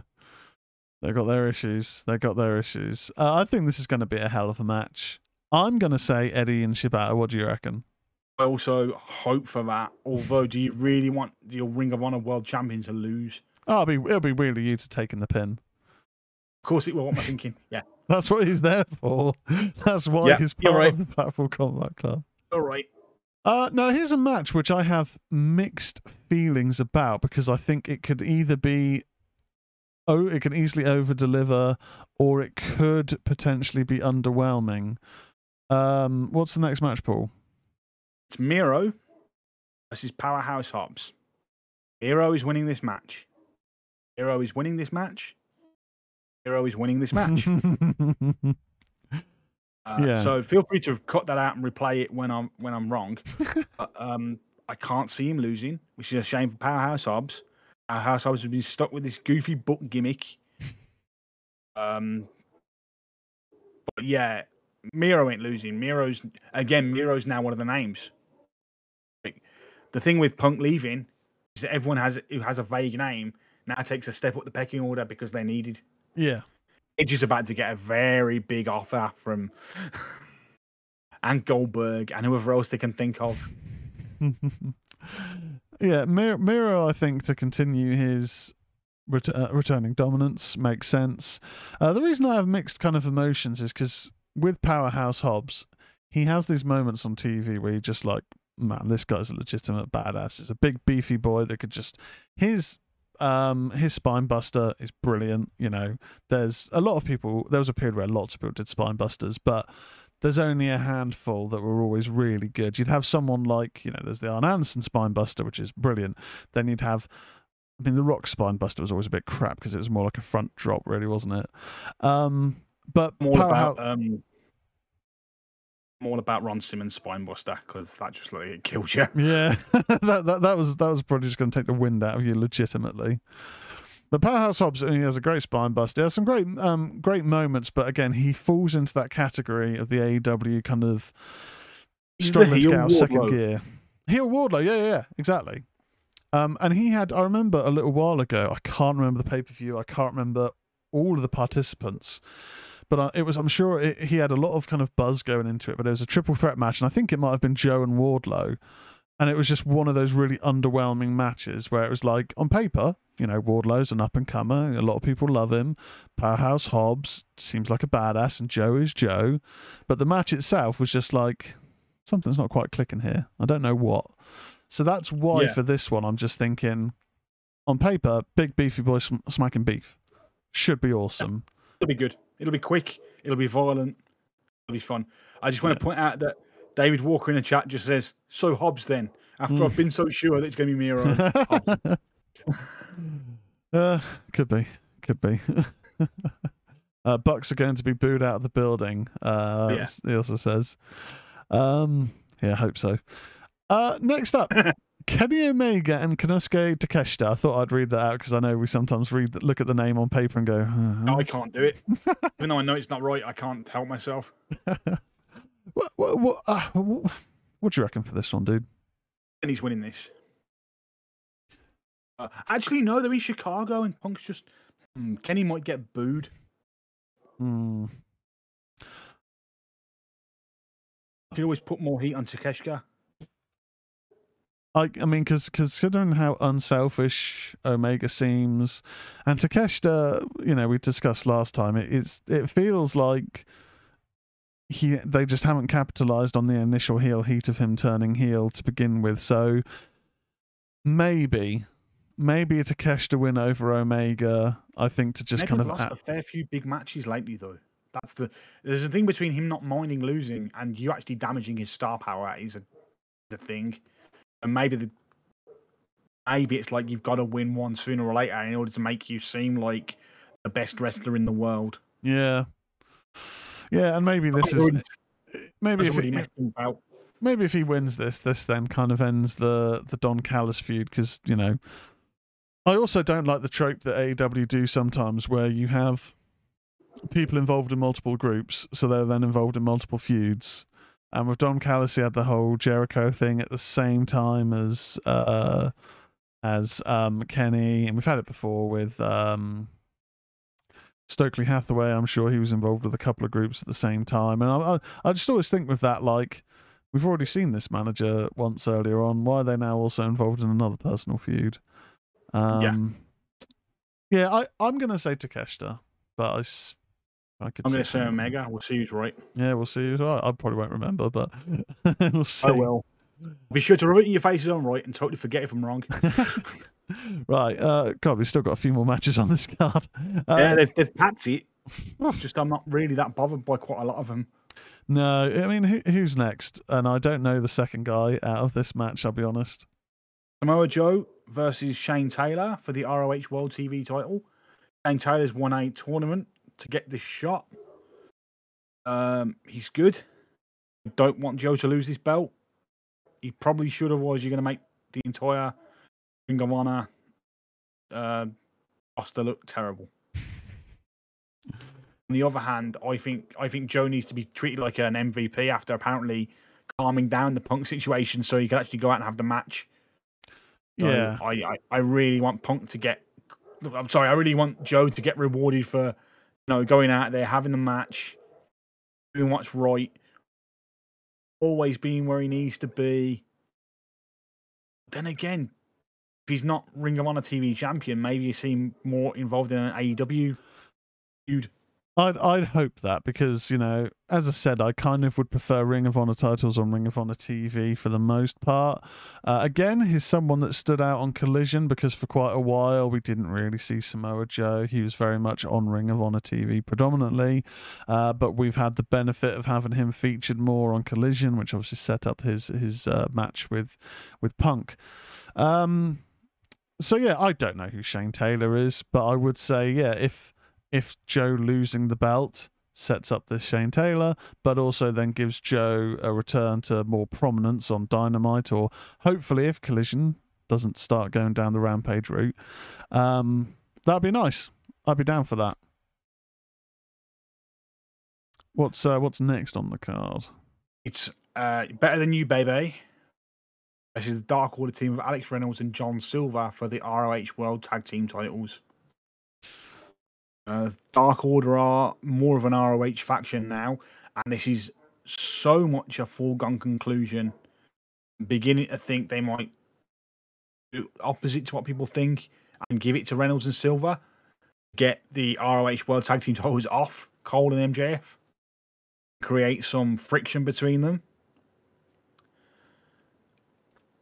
But if they were going to do that, why not do it at Wembley? I don't know. It's a bit of a toss up. Yeah, uh, the thing is, like, do I, I mean, obviously, I've, you know, I've said it a million times, I don't watch Ring of Honor. Uh, do we see Better Than You, Baby featuring weekly on Ring of Honor TV? Yeah, but you don't have to have the tag titles feature weekly on TV, do you? You might have to do it once at the pay per view. Done. Yeah, yeah. Um, I like Dark Order. Um, it's what they're one of those tag teams where I mean they were part of the reason I used to regularly watch um, being the Elites. They're so funny on the show. Um, they're also one of those teams when when they did get chance to to tag uh, or you know trios with Evil Uno, the uh, the tag team work between Reynolds and Silver was always entertaining. Like John Silver, Johnny Hungy is very entertaining. It would be during those matches that I'd be like, oh yeah, Alex Reynolds is actually pretty good because he would just feature so infre- infrequently, or their matches would be so infrequent. Um, so I'd almost forgotten about the Dark Order just because they haven't been on AEW TV for a while. They've been on Ring of Honor. I'm gonna say they've been on Ring of Honor television. Yeah. Um uh, I, I guess I guess it depends if they want to make any sort of story developments in this show. Because so far, reading through this card, I don't know. I don't know what story Need developments. to do I see. something to make make you go. You can't miss any card Yeah, because this doesn't look like it's going to be important. I'm sure the matches will be fine, but this looks like an uh, an overlong episode of Dynamite. yeah. Oh, possibly, possibly Collision, considering who's there. Yeah, and true. Bullet Club Gold. Uh, there's nothing so far that's made me go, oh god. You know, I'm bu- I'm buying to see Danielson because I I will apparently buy anything to see Danielson because I'm that guy. Um, I would say the only thing so far really that's that would make me think about uh, exchanging my hard-earned coin for the show uh, is the uh, the three main event matches, which we're going to quickly I was whittle going to say we're about to come to the stuff that is making me go, okay. Yeah. Yeah, Statlander and Soho for the TBS title. I think this is going to be good. I really, I think both of them are great. The, the thing is, Statlander should have had a better reign than this. She beats um, what's her name now? Jade. Jade Cargill. Jade Cargill. She beat Jade Cargill, and then kind of had a couple of matches and then disappeared into tags and stuff. Well, she's it, she's a- she's a face champion, Paul. This is this is generally for the most part what AEW do. Face It should be on every week. It should be on every week, and they should be defending every other week. Yeah, well, they'll they'll make heel champions look strong, but face champions. I mean, we had it Hangman Page. I Well, mean, he had- do face champions, they just kind of they get them there and then go, oh well, all right now they're Yeah. over. Pa- Page, Hangman Page had such a, a great story, you know, the whole route getting to the, the title. He got the title. It was a shite reign. Uh, not necessarily his fault. like, Yeah. Yay! Yeah, exactly. Um, so hopefully this is the start of some more kind of high profile matches because the fact that we they went through that little period of um, you know we're now going to promote women's wrestling a bit more, but then they'd have these random matches that are main event. And it's like you've got a badass t- champion there in your TBS title holder, put her in the main event. have her Yep. defend the title as I you. think she's losing it though. So you, you reckon they're going to have both belts in uh, the Outcasts? because it, means that Toni Storm gets to go even more crazy. well, yeah, I, my, both my friends have got titles and I haven't.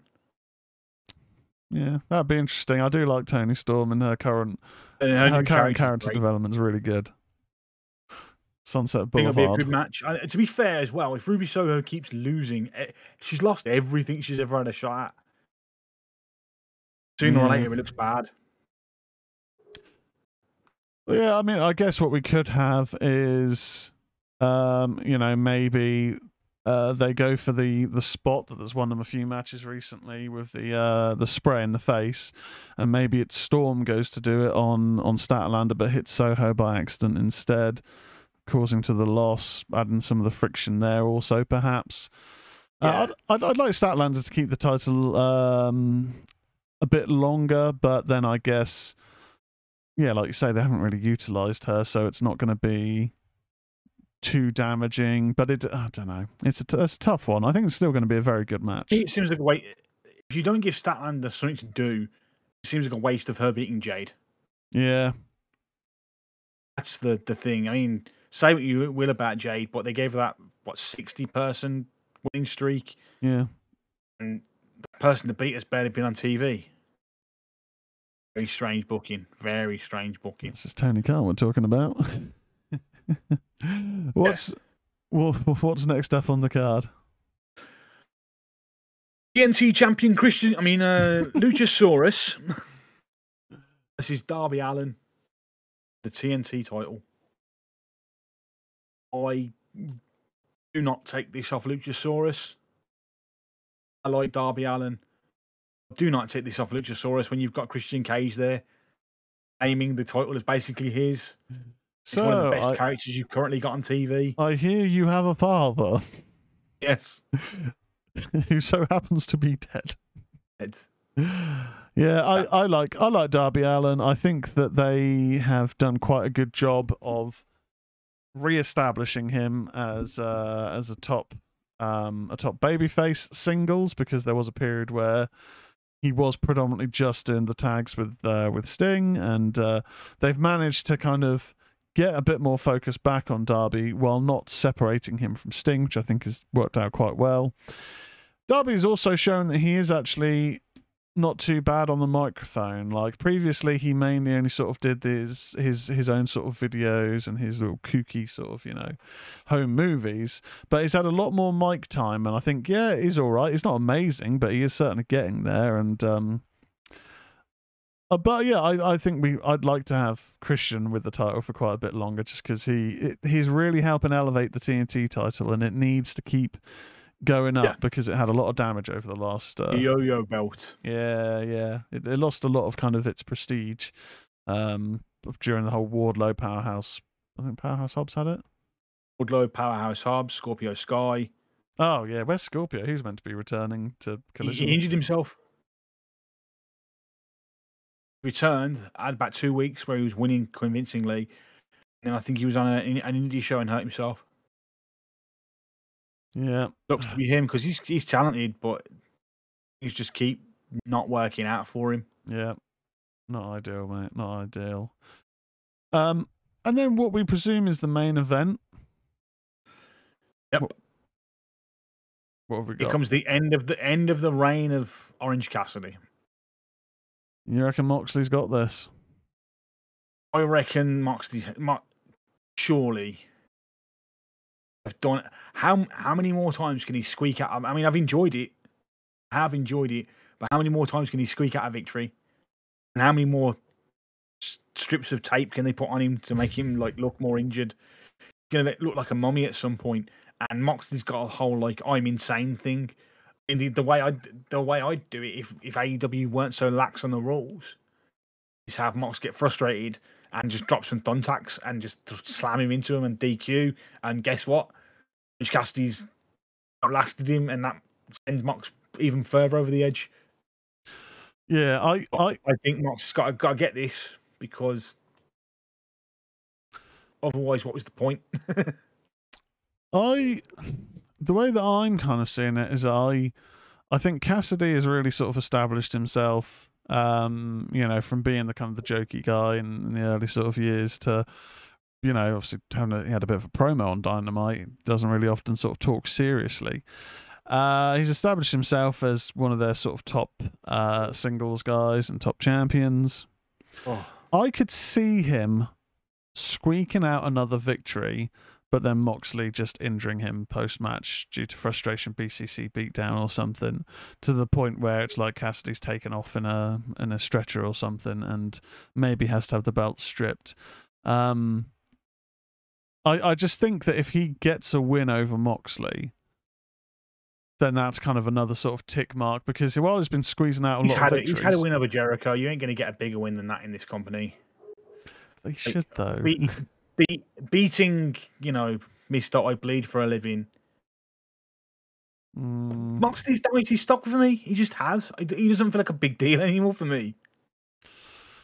So Yeah, the the, the extremes of uh, of his matches over the past six months uh, have just kind of got to the point where it's like I used to kind of like hardcore wrestling to to a degree, and then it's like this isn't really that enjoyable. Some of some of the moments, like there's a difference between, and maybe it's the cookie cutter of growing up with the WWE, maybe where there's one thing where you got thumbtacks, tables, kendo sticks, chairs, barbed wire, you know, to then going, oh well, here's some broken glass, and here's uh, skewers to the head, and here's a, a crowbar or a hammer to the face, and Other if you, things. if you do that once every six months, it's like, oh my god, Yeah, that's one thing. He's doing it every other week. yeah. When people get hit, hit in the face with a hammer and then get a two count, or they're back the next week, it's just like, I No. mean, why aren't they out for like six months with like serious head trauma because they've taken a hammer to the Yes. head? And you know you've got to suspend disbelief. This at home. this is pro wrestling, yeah. But it's just like, you know, and uh, you can talk about all the things like there was the whole Canadian Destroyer chat of the match between was it Penta and, and Orange Cassidy, and Yeah, I rolled my eyes at that, and then all I saw on, on online was positive, like, "Oh, isn't it great?" I'm like, "No," because because it used to be a finisher, just like with the DDT, like stop slapping me in the face with, with like how choreographed some of this stuff is. yeah, I want to, I want to believe. Make the cool moves end matches Yeah. so they look effective. Um, yeah, I see what you mean about Mox. It's it's kind of. I, I guess this is, you know, while I've always kind of had a bit of an interest or a curiosity to watch deathmatch wrestling, because I always thought, you know, oh, give me that for my homework, give me a proper deathmatch. But seeing these things on a weekly basis, uh, you know, it's just like, nah, I'm all right without that. And if it only happened once every six months, yeah, cool. If it was a six monthly thing, oh shit, it's gonna go down. Like when Justin Roberts before, I think is it before Blood and Guts, where he goes, shit's about to hit the fan or something like that. Yeah. That to loses all impact when it's happening every week. Yeah, I mean, I'm, I'm coming across like a right hypocrite because Mick Foley was my guy. The mystique of Mick Foley and the King of the Death match is one of the things that made you go, "Oh my god!" Mick Foley would take a big bump like once a year, if that. Yeah. Take a huge bump, and you'd be like, "Jesus!" Wouldn't do it every show. Uh, and to be blunt, the thing that made me love Mick Foley was his interviews. So, Yeah. And Mm. this is it. I th- I think, you know, not to kind of go back to the punk and regal types uh, versus the um the younger bucks uh not the young bucks but you know the the the younger types is these are going to be the guys i guess that from the indies they could just go we're going to do whatever the fuck we want because we want to get that crowd on their feet and we're going to just throw everything against it because that's going to get the crowd hyped it just seems like you don't have that person in the back not to give Vince any sort of credit because uh, there's, you know there's enough enough bad stuff to talk about with Vince. Yeah. Producers or whatever, if we take TK out of the equation, you know, just sort of the match choreographers, the producers, just doesn't seem like there's anyone in the back to kind of go. That's that's that. a spot for the pay per view. That's that that's that's too much, you know. It's a spot for double or nothing next year. Yeah, Not like, oh yeah, just do it. The thing that the thing that drives me crazy about AEW is nobody ever takes their foot off the gas. no, opening match will have the same amount of 2.99999 kickouts as the main event. Not every pay per view needs one 2.99999 kick out. No.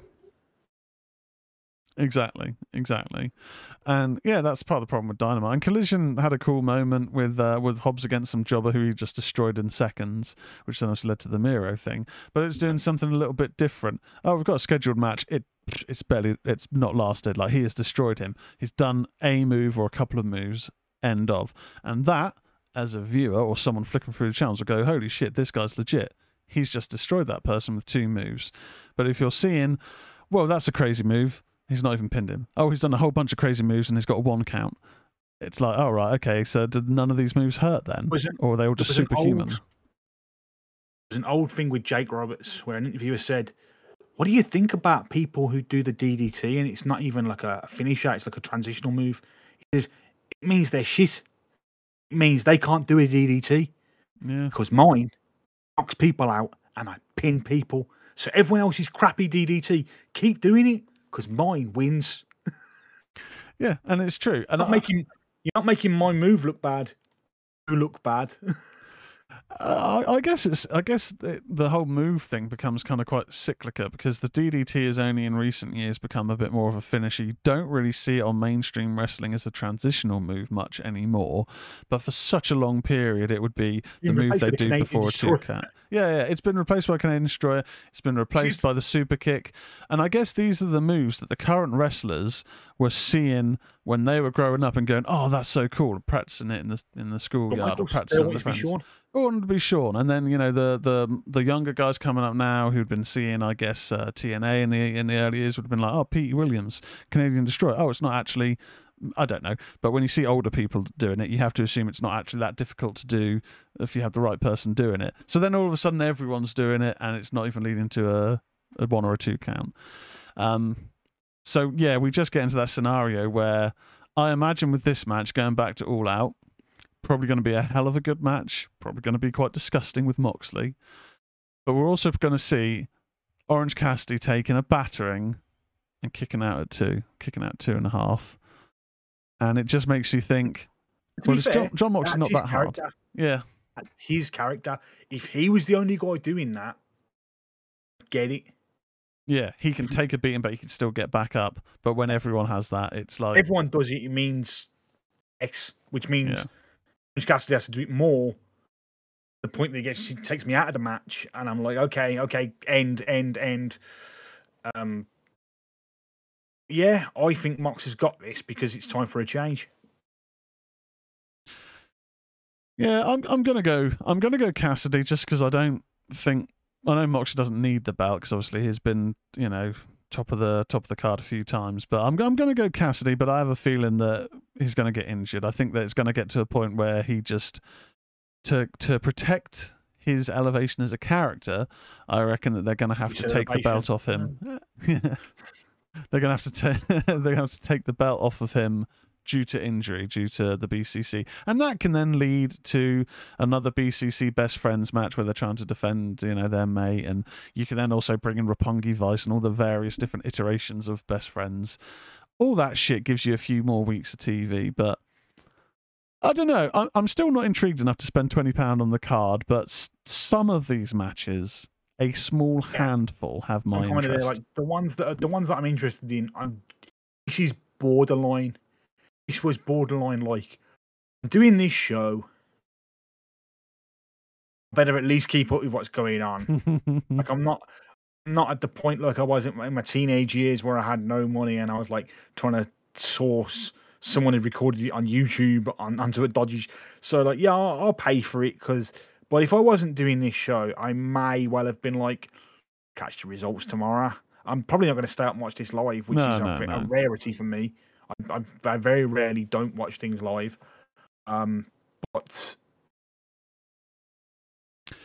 I mean, I, I regretted not watching um, Forbidden Door 2 because I had no interest going into that, but I heard it was an excellent show.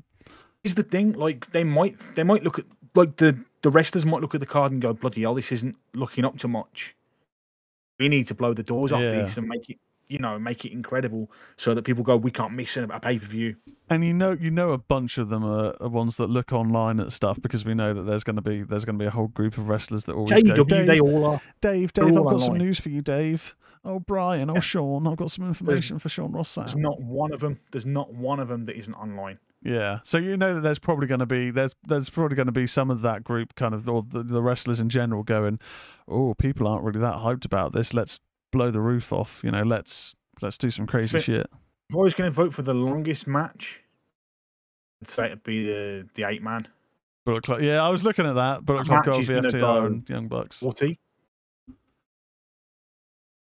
Um, because there's some people that like to kick out at two point nine nine nine nine nine, and they're going to want to have a four and a half star match. So that's the big news coming out of it.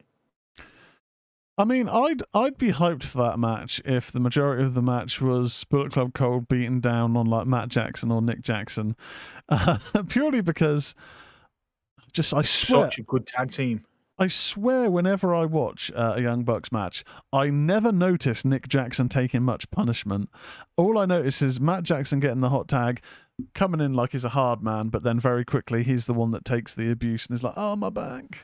Uh. I, I Scott want to see Nick roll. Jackson get a kicking because I just, I swear, I never notice it, and that's probably just because I find them annoying. I never I'm so used to. No, my number one concern is like as I've soured on the Young Bucks that somebody's just going to be sitting there go because I swear some of my friends do it because they know it'll get a rise out of me to how they're the greatest team of all time. I'm like, oh, like, oh, I used to like when AW started and I hadn't seen that much of them. I used to like the Young Bucks, and as time has gone on, I'm just like it's the same match. It is the same match every time. There's no storytelling.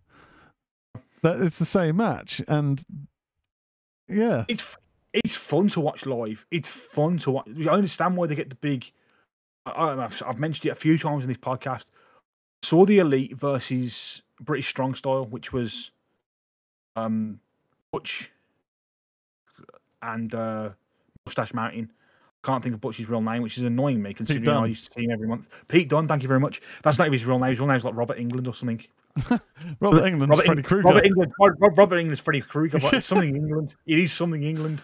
Um, Maybe maybe this match will be a Nightmare on Elm Street. Who knows? Oh God! But like that was amazing when I saw when I saw that match, and then I, I think I saw them somewhere else, and it was like, this is the, the same thing.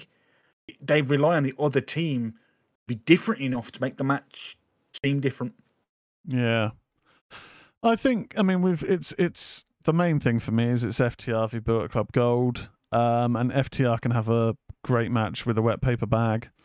Uh, and still put over and put put over the wet paper bag. Uh, Bullet Club Gold are, are brilliant. Bucks are the Bucks. It's a, so it's yeah, Thomas England. Pete Dunne. Pete done, Pete done. Um, yeah, I don't know. I'm I'm kind of thinking maybe now. It's David Walker. Would have bothered me.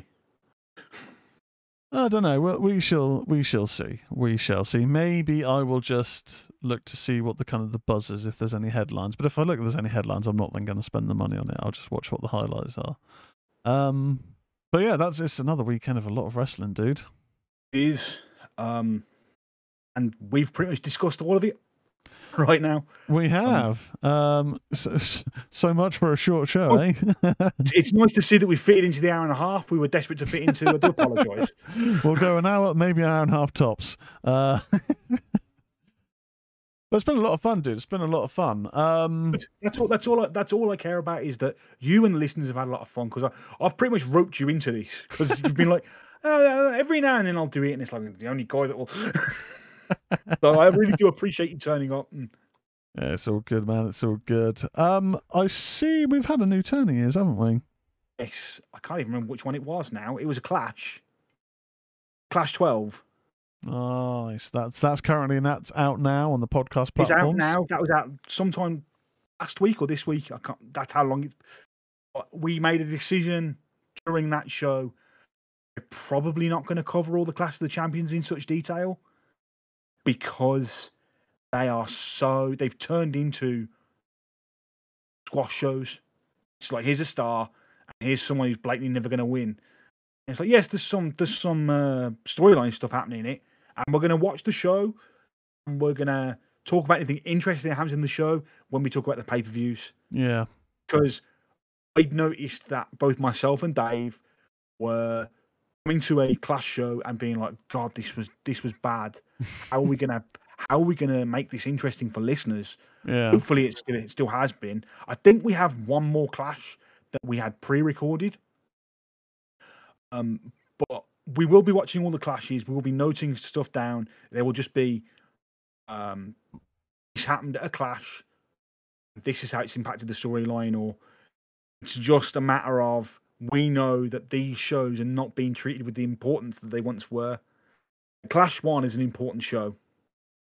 Clash Thirteen, considering I recorded the show twice, I hated it the first time.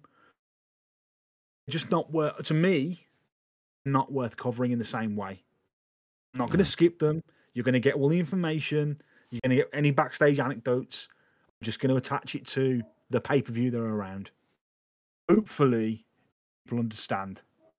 Yeah, I'm, I'm sure they will, dude. I'm sure they will. Um, but yeah, guys, make sure to check out the podcast feeds for the Wrestling Arena. That shows out. Uh, that shows out now, and this the audio will be going up uh, some point tomorrow. I'll uh, I'll send this across either tonight or or tomorrow morning, dude.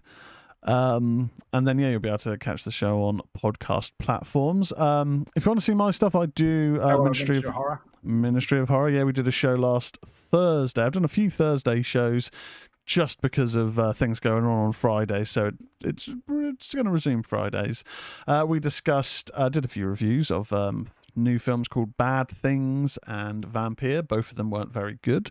Um, and then we looked at the Blair Witch Project uh, series. So I'll be doing another Ministry of Horror on. Let me look at the calendar, and that's coming up over the screen. Lovely. on um, the fifteenth. I believe the 15th of September, looking at the Conjuring series and also hopefully reviewing The Nun 2, which comes out next week. Um, that's all I've got to plug, dude. Do you got anything you want to That plug? would appear to be our show. Do hope that everyone's enjoyed it. I've certainly enjoyed talking to you, Tezz. CM Punk uh, forever. Uh, I was going to take my fists for this show, but I, I ran out of tape. Uh, but um, yeah, um, it's it's going to be one of those. It's just it it's it's it's a good show. I've enjoyed this show. Obviously, I enjoyed every time we talk. Yeah. Hopefully, everyone enjoys listening. If uh, you want to join the Discord, I'm going to put uh, an invite into the show notes when we do uh, upload it on the podcast feed. Uh, look forward to seeing in Discord. There is uh, somewhere in the Discord for you to ask any kind of questions you might want us to answer. It is called, I think it's just called Wrestling Arena Questions. Yeah, if you guys, uh, if there's any kind of questions you kind of want addressed on the air, just um, just pop them in there. We do try and have a look at, uh, have a look at the chat and uh, and see what's what's kind of going on throughout the show, just sort of general discussions. But yeah, if there's anything you want us to, um, to directly discuss or answer or give our opinions on on, on any sort of future shows, uh, yeah, drop them in there or try and grab our attention in the chat if there's anything pertinent you want us to to to address, and we'll certainly do it. Certainly. But yeah, that has been our show. I've been Paul Berrow. Up in tears. We'll see you next time. Catch you guys later.